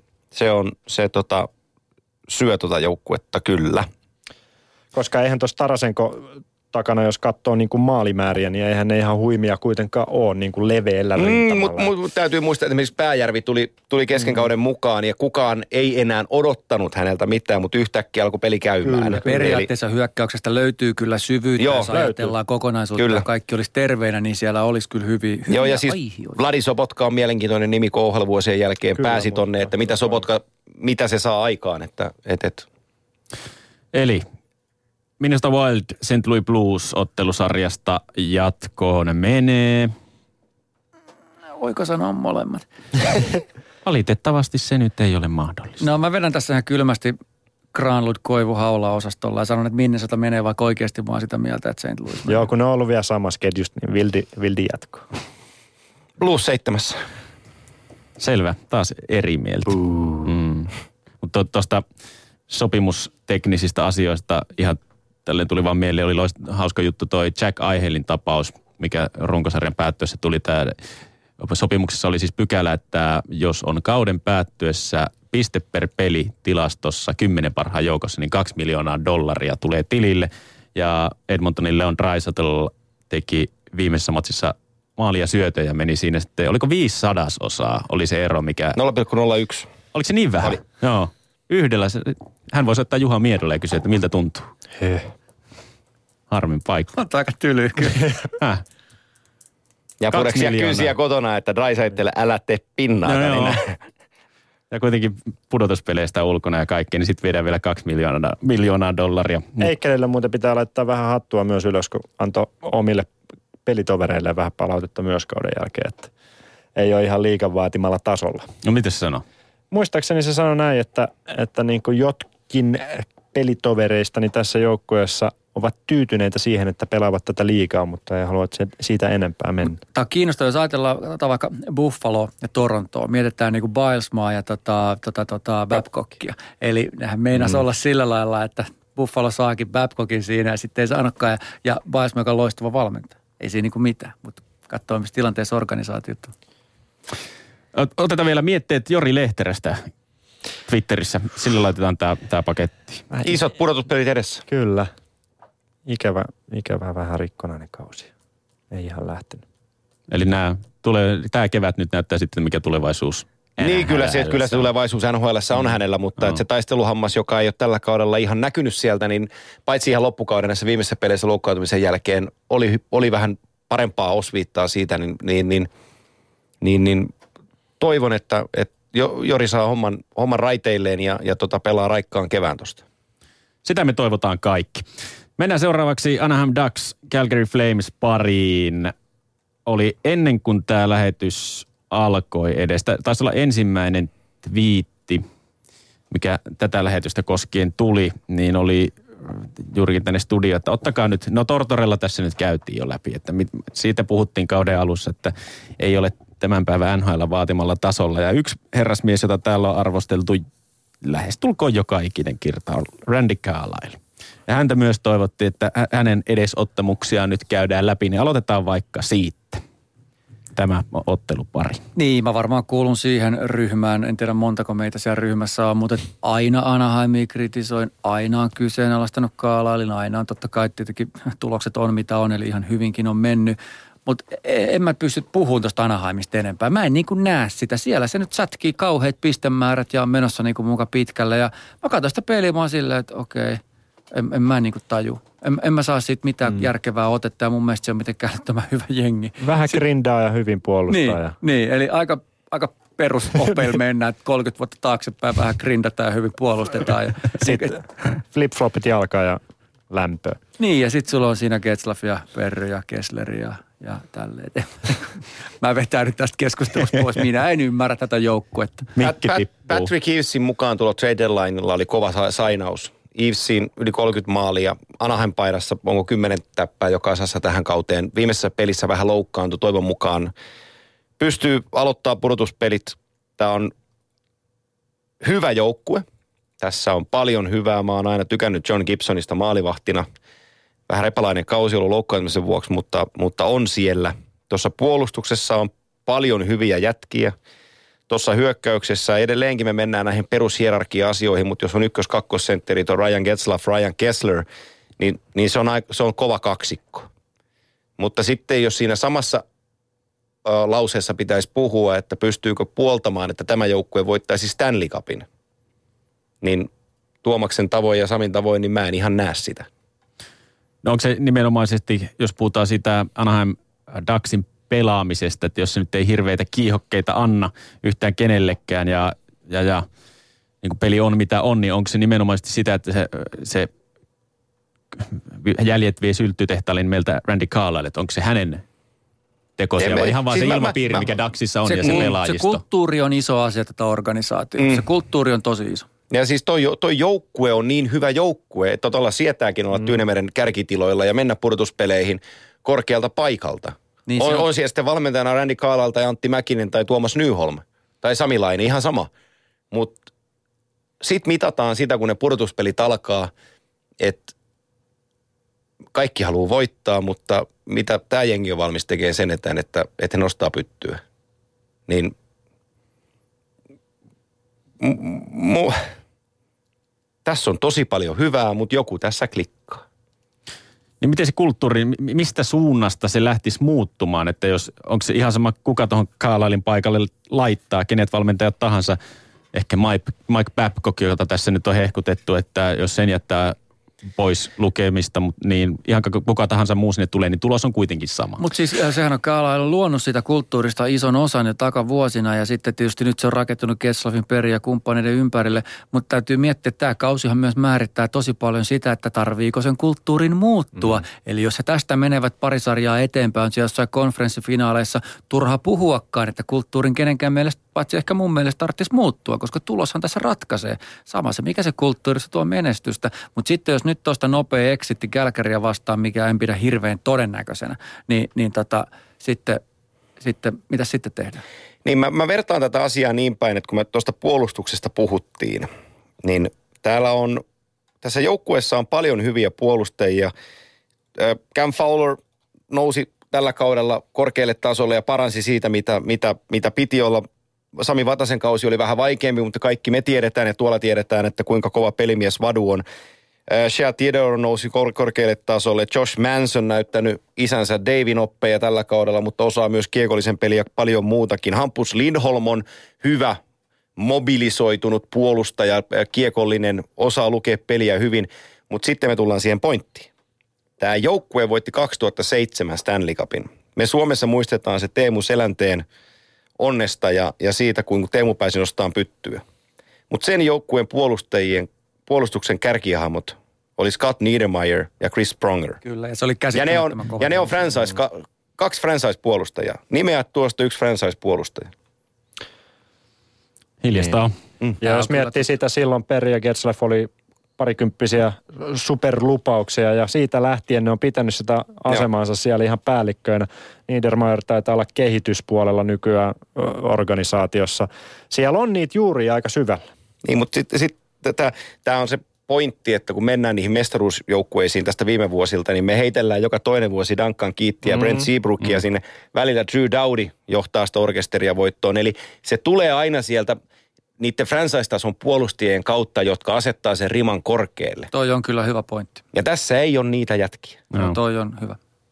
Ja sitten jos vertaa Kalgariin, katsoo kymmenen vuotta taakse päin Anaheimia, siellä oli Peri Getzlaff, nuoria kundeja. Nyt Kalgaris on tulossa Monahani, Godrota, Katsakia, jotka sitten jos katsotaan kymmenen vuotta eteenpäin, niin voidaan ehkä jossain vaiheessa puhua, että samankaltaisia hahmoja on. Mä tykkään liekkijoukkueesta. On, on, on loistava joukko. Kyllä, ja kun me puhutaan niistä franchise-tason miehistä, niin, niin, niin esimerkiksi Mark Giordano tai DJ Brody. Mm, kyllä, pakista joo. on, on niin kuin Ducky Hamilton, vähän kausi lähti vaikeasti liikkeelle, mutta on pelannut tosi hyvän kauden. Niin tässä on niin kuin kovan kaliberin jätkiä D-osastolla verraten. Eikä mä hauku millään tavalla Anaheim Ducksin puolustajia, mutta täällä on sitä leadershipia, johtajuutta näissä jätkissä, jotka mankeloi illasta toiseen sen riman mm. korkealle. Ja siksi tämä sarja tulee olemaan Anaheimille haastava, mutta mitä ne tilastot sanoo, että Flames ei ole voittanut Honda Centeria tai Anaheimia kaht- 25 vuoteen vieraissa. Mm. Niin ne on tietysti tilastoja. Ja kaiken järjen mukaan tästä Anaheim menee tästä sarjasta jatkoon, mutta ei tämä läpihuutojuttua. Tämä on mulle näistä kaikista vaikein sarja sen takia, että mulla on niin kompleksinen suhde Anaheimia. Mä en tunne Gallagheria, siis näistä joukkueista varmaan tunnen huonoiten tällä hetkellä. Mm. Myönnetään se avoimesti tässä kohtaa. Muutama sana miehestä nimeltä Johnny Goodrow on kohtuullisen kuitenkin vähille äänille jäänyt, ettei hehkuteta ehkä niin paljon kuin pitäisi. On siis äärimmäisen loistava pelaaja. Pieni kokoinen taitava, tarjoaa joka ilta silmäkarkkia katsojille ja, ja just sellainen, mihin silmät pitää kiinnittyä, kun hän jäällä menee. Toi on totta. mutta- World Cupissa kolme peliä ja tiivistyi aika hyvin, minkälainen kaveri kyseessä. Mm. Hei, si- sillä oli muutamia yksittäisiä suorituksia, aivan siis mykistäviä, jotka oli silleen, että hei, huomasikohan kukaan Niin. himas tota oikeasti, että se oli aivan Ja siis taitava kaveri, kaveri ihan eittämättä, mutta sitten kun katsoo sen, että se on myös niitä jätkiä, kun pakki luulee, että okei, nyt mä lähden jalalla nostaa, niin sitten se tulee sieltä ja pyöräyttää kiekon lavasta ja takakarvalla kääntää tilan. No. Niin se maraton tässäkin kohdassa, kun Goodrowsta puhutaan, niin muistetaan, että hän oli sopimus riidoissa tai, tai teki pitkää diiliä, mihinkä rahat asettuu. Sean Monahan naulas 6,5 miljoonaa kiinni ennen Goodrowta ja sitten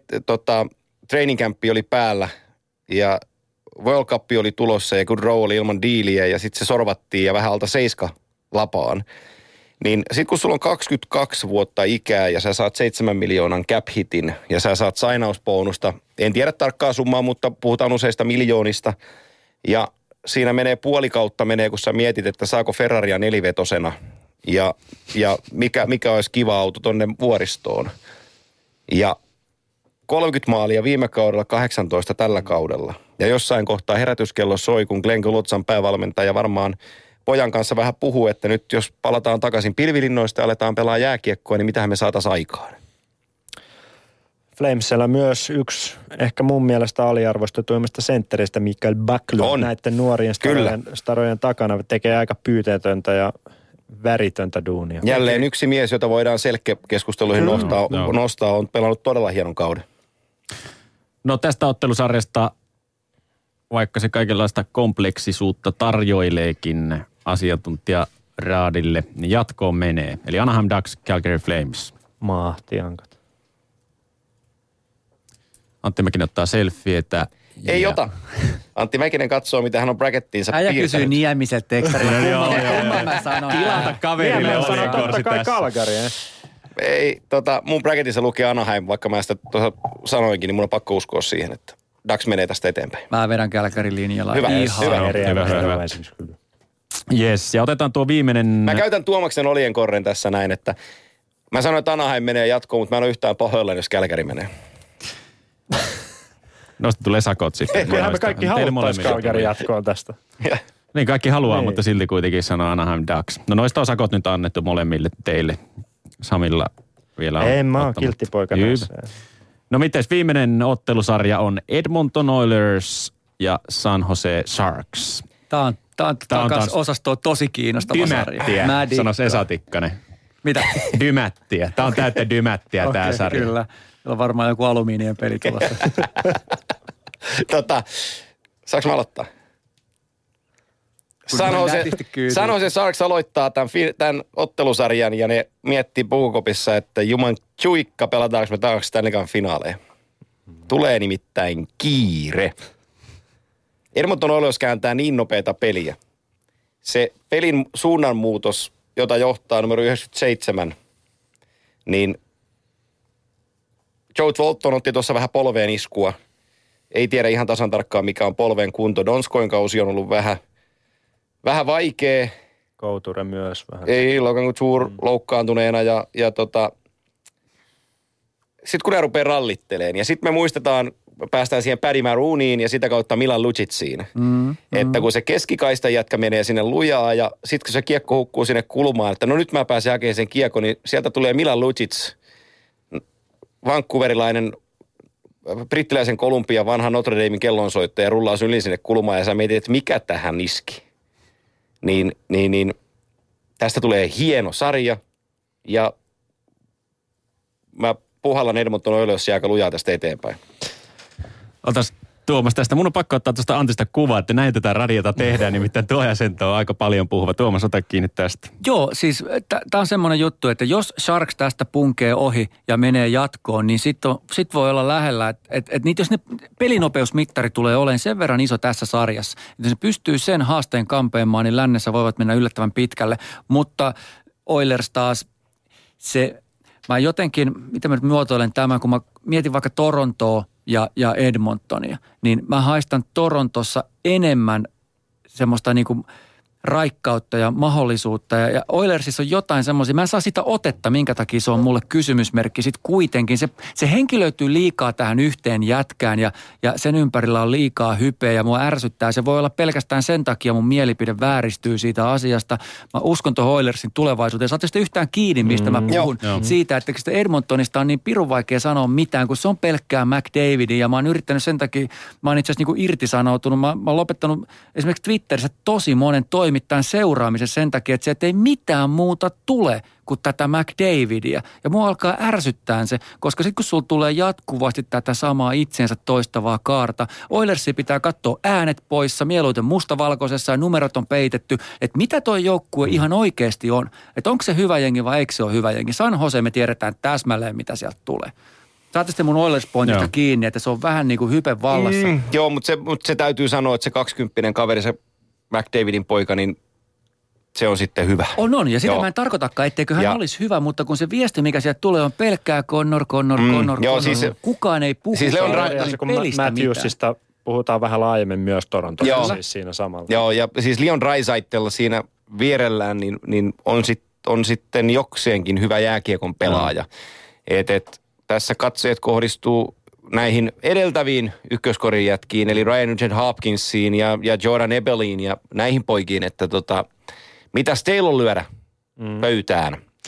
Mä sanon tähän väliin, että Yle Puheen Instagramista voi tarkastaa tuon Antti Mäkisen asennon, mi- millä tavalla radiota tehdään näissä puitteissa. Puitteissa. Mä laitan sen, kun tämä lähetys loppuu, niin voit Saanko käydä mä- ihastelemassa. Mutta siis joo, täällä otan tuon Veeti Kantoluodon kommentin Twitteristä nimenomaisesti, joka tähän puheenaiheeseen liittyy, että onko Edmonton niin hyvä joukkue, kun Conor McDavid saa sen näyttämään. Että Talbot loistava, mutta mites pakisto ja bottom six? No, no joo, tämä on vähän just se, mitä mä meinaankin, Mm, että just. Talbot ei se, se, siitä ei ole epäselvää, että ihan hyvin on mennyt. Siis ehkä just se, että otapa tästä sitten McDavid pois. niin. Ja että jos vertaat, että Torontolla Matthewsin pois. Toki Matthews on, On, se on. ei ole niin räiskyvä pelaaja, mutta se on aivan, mä laitan sen samaan kastiin McDavidin kanssa kyllä.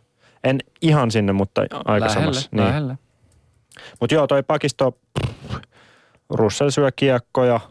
Siis kyllä siinä on niinku, sehän on, mikä on positiivinen Edmontonin tilanne, se, sitä on pari kautta vahvistettu ihan täsmäiskuilla, mikä on niinku, ää, tukee sitä, että tässä nyt rakennetaan oikeasti ja tässä ollaan menossa Ja sinne mikä jäi finaaleihin. tekemättä aikaisempina niin, vuosina. kyllä.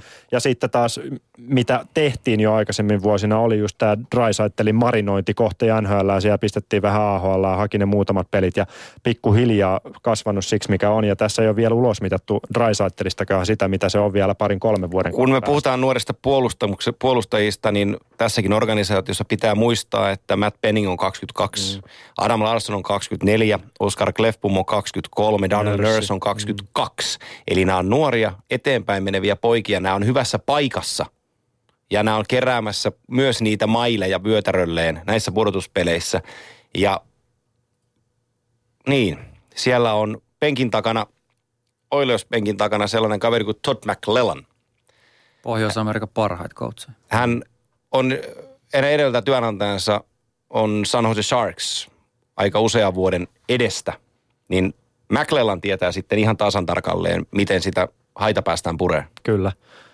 Ja jos miettii sitä parin vuoden takasta haita, missä McLellan on, nämä jätkät vielä kärkeä, Burns, Pavelski, Couture, Torton, Marloa, Ward oli pari vuotta nuorempia silloin. Että tässä on niin, kuin niin aika vahva se isät vastaan pojat mentaliteetti jalkapuolella. Ja sitten on Milan, joka tulee sieltä. Kyllä. No miten San Jose Sharks tähän ottelupariin? Mistä kulmasta sitä lähdetään katsomaan? Mitkä on ne akilleen kantapäät, millä, millä joukkuetta lähdetään kurittamaan? Mun mielestä ihan samasta puolesta. kulmasta tarkastellaan San Joseta kuin aikaisemminkin, että se on toi hernekeitto ollut tuossa lautasella lämmitetty aika monena vuotena hyvin. Se on lämmennyt sieltä aina, mutta, mutta se tulee sen pelinopeuden kautta. Mm. Se tulee siihen, se kaatuu, tai siis, että riittääkö se.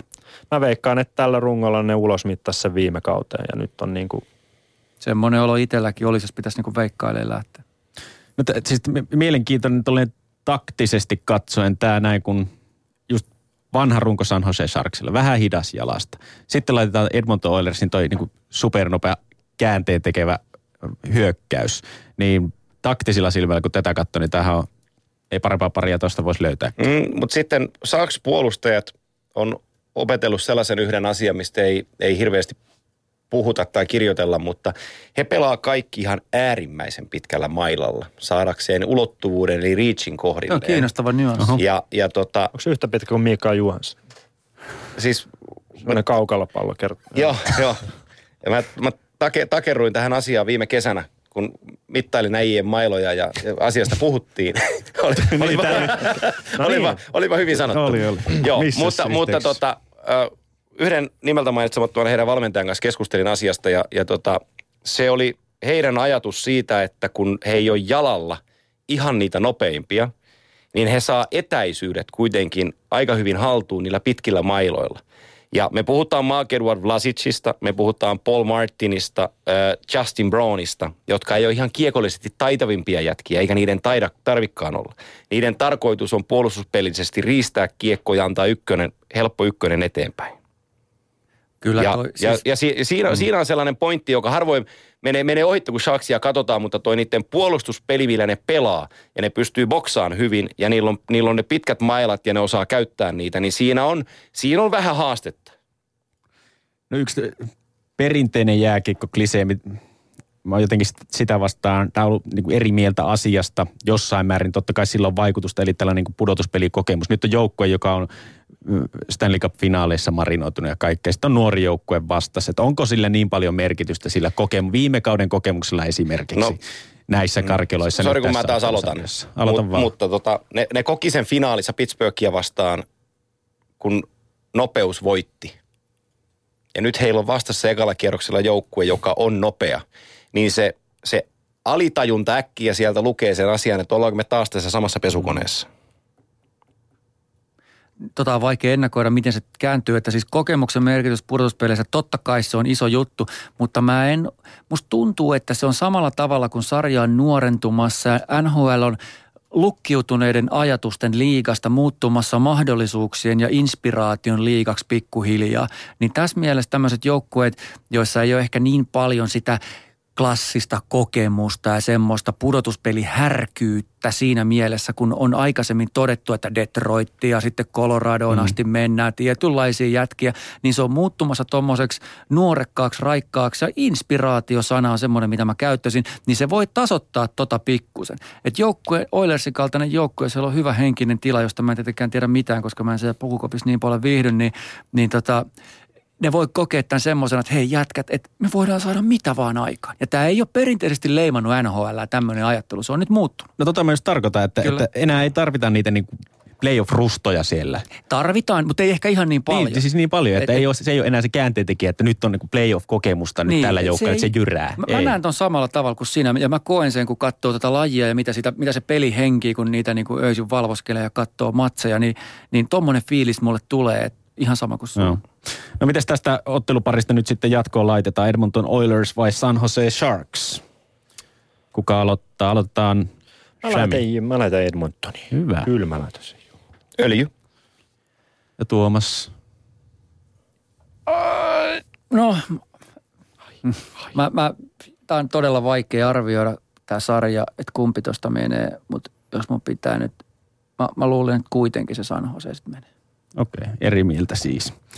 Ei saatu, saatiinko yhtään semmoista? Oli täällä muutama niitä, missä mentiin Oli, oli. samaa mieltä. Oli, oli, oli. Tota, tässä nyt tulee mieleen Edmonton Oilers, kun katsotaan pitkälle tulevaisuuteen, niin tässä nyt näyttää siltä, että tulevaisuudessa näissä lähetyksissä puhutaan selvinä Stanley Cup-finalisteina ja jatkuvana otteluparina Edmonton Oilers ja Toronto Maple Leafs. Kuka olisikaan uskonut? Kanadalaiset sekois. Se olisi muuten jotain ihan posketonta. Mm. Ei mitenkään kaukaa si- haettua. siihen Ei lännen, olekaan, siihen ei lännen ole. konferenssifinaali Oilers Calgary Flames ja Oli ihan kivoja sarjoja ja muuta Joo. silloin back in the day. Ja toi on just kun puhuttiin siitä, niin kuin Johnny, Montreal, Toronto idässä. Ja. puhuttiin Johnny Goodrowsta tai kuka se otti esiin, niin hänen asemansa myös kuvastaa sitä, miten paljon kanadalaista talenttia tuossa liikassa on lyödä pöytään, että jää sinne soittelemaan niin kuin sivuviuluja. Et Mutta ihan kiva, että on viisi kanadalaista On, joukkuetta On, on, taas Se on iso- iso juttu. Kyllä. On iso juttu. No sanotaan, sanokas vielä ö, konferenssifinaalit molemmista konferensseista. Aloitetaan idästä. Bracketit menee siis sille, että tästä jatkoon tuossa puolivälierissä kohtaa Montreal Canadiensin ja Ona Senators Bruins parista toinen. Ja no, kattokaa, teillä on ne bracketit siinä. Rangers, Capitals ja Chi- Chi- Chicago. Laittaisiko jo Edmontonin vähän yllättää tonne? Minä, minä tykkään tosta. Joo, mennään sillä. Ihan vihko. Oh, mä tarjoilen Boston Capitalsia idästä. meinasin, että mä oon ainoa vatipää, joka sitä tarjoaa, mutta ollaan mä samalla, ollaan samalla kartalla. Joo. Joo. Mulla on idässä konferenssifinaalissa Boston ja, ja tota Washington ja lännessä mulla on Chicago Blackhawks ja Anaheim Ducks. Okei, okay, okei. Tuomas saa ihottumaan tosta. Entä Joo. Stanley Cup-finalistit? Chicago, Washington. Se olisi kiva sarja, mä tykkään. Sama. Kova sarja. Se meillä on kyllä kaikilla. sama. Joo. Se olisi kova sarja. Ja Vielä, jos pitäisi siis niistä kahdesta voittaja valita, niin kuppia nostaa kesällä Tää- juhannuksen tienoilla. on tämä tieto. Tämä on siis, tämä on, niin kuin sanoin, tämä on äärimmäisen valistunut Mä sanon Capitals. asiantuntija. Mä sanon. Capitals. Madhouse jälleen juhlakunnossa. Mä haluaisin Capitalsia, mutta Chicago. Näin. Suuret asiantuntijat ovat puhuneet jälleen kahden tunnin ajan NHL-pudotuspeleistä keskiviikko torstain välisenä yönä. Siis ne karkilot alkaa. Antti Mäkisellä, onko sanottavaa noista? Tämä, nyt jäi se alumainostus jäi pois, niin annetaan nyt sitten 40 sekuntia. No ota 30, niin saa linkku. lyhyesti. NHL purtuspeli starttaa keskiviikko torstai yönä Viaplay puolella. Kaikki matsit, Viasat kanavat seuraa todella tarkasti. konferenssifinaalit täältä, Stanley Cup finaalit paikan päältä ja me rokettirollataan koko NHL, niin tervetuloa mukaan. Mestisfinaalit käynnistyvät Ylellä neljännestä pelistä lähtien. Kosken poikien kolmostivarin kausi on päättynyt kyllä. Yes, kiitoksia Sami, kiitoksia Antti, kiitoksia Tuomas taas. Kiitos. Kiitos. Kiitos. Ja kuten on kysytty paljon, että onko tämä jälki kuunneltavissa tämä lähetys, niin kyllä. Yle Areenasta se löytyy heti kahdeksan jälkeen. Nyt kiitoksia tästä illasta ja mukavaa illan jatkoa. Ylepuheen urheiluiltaa.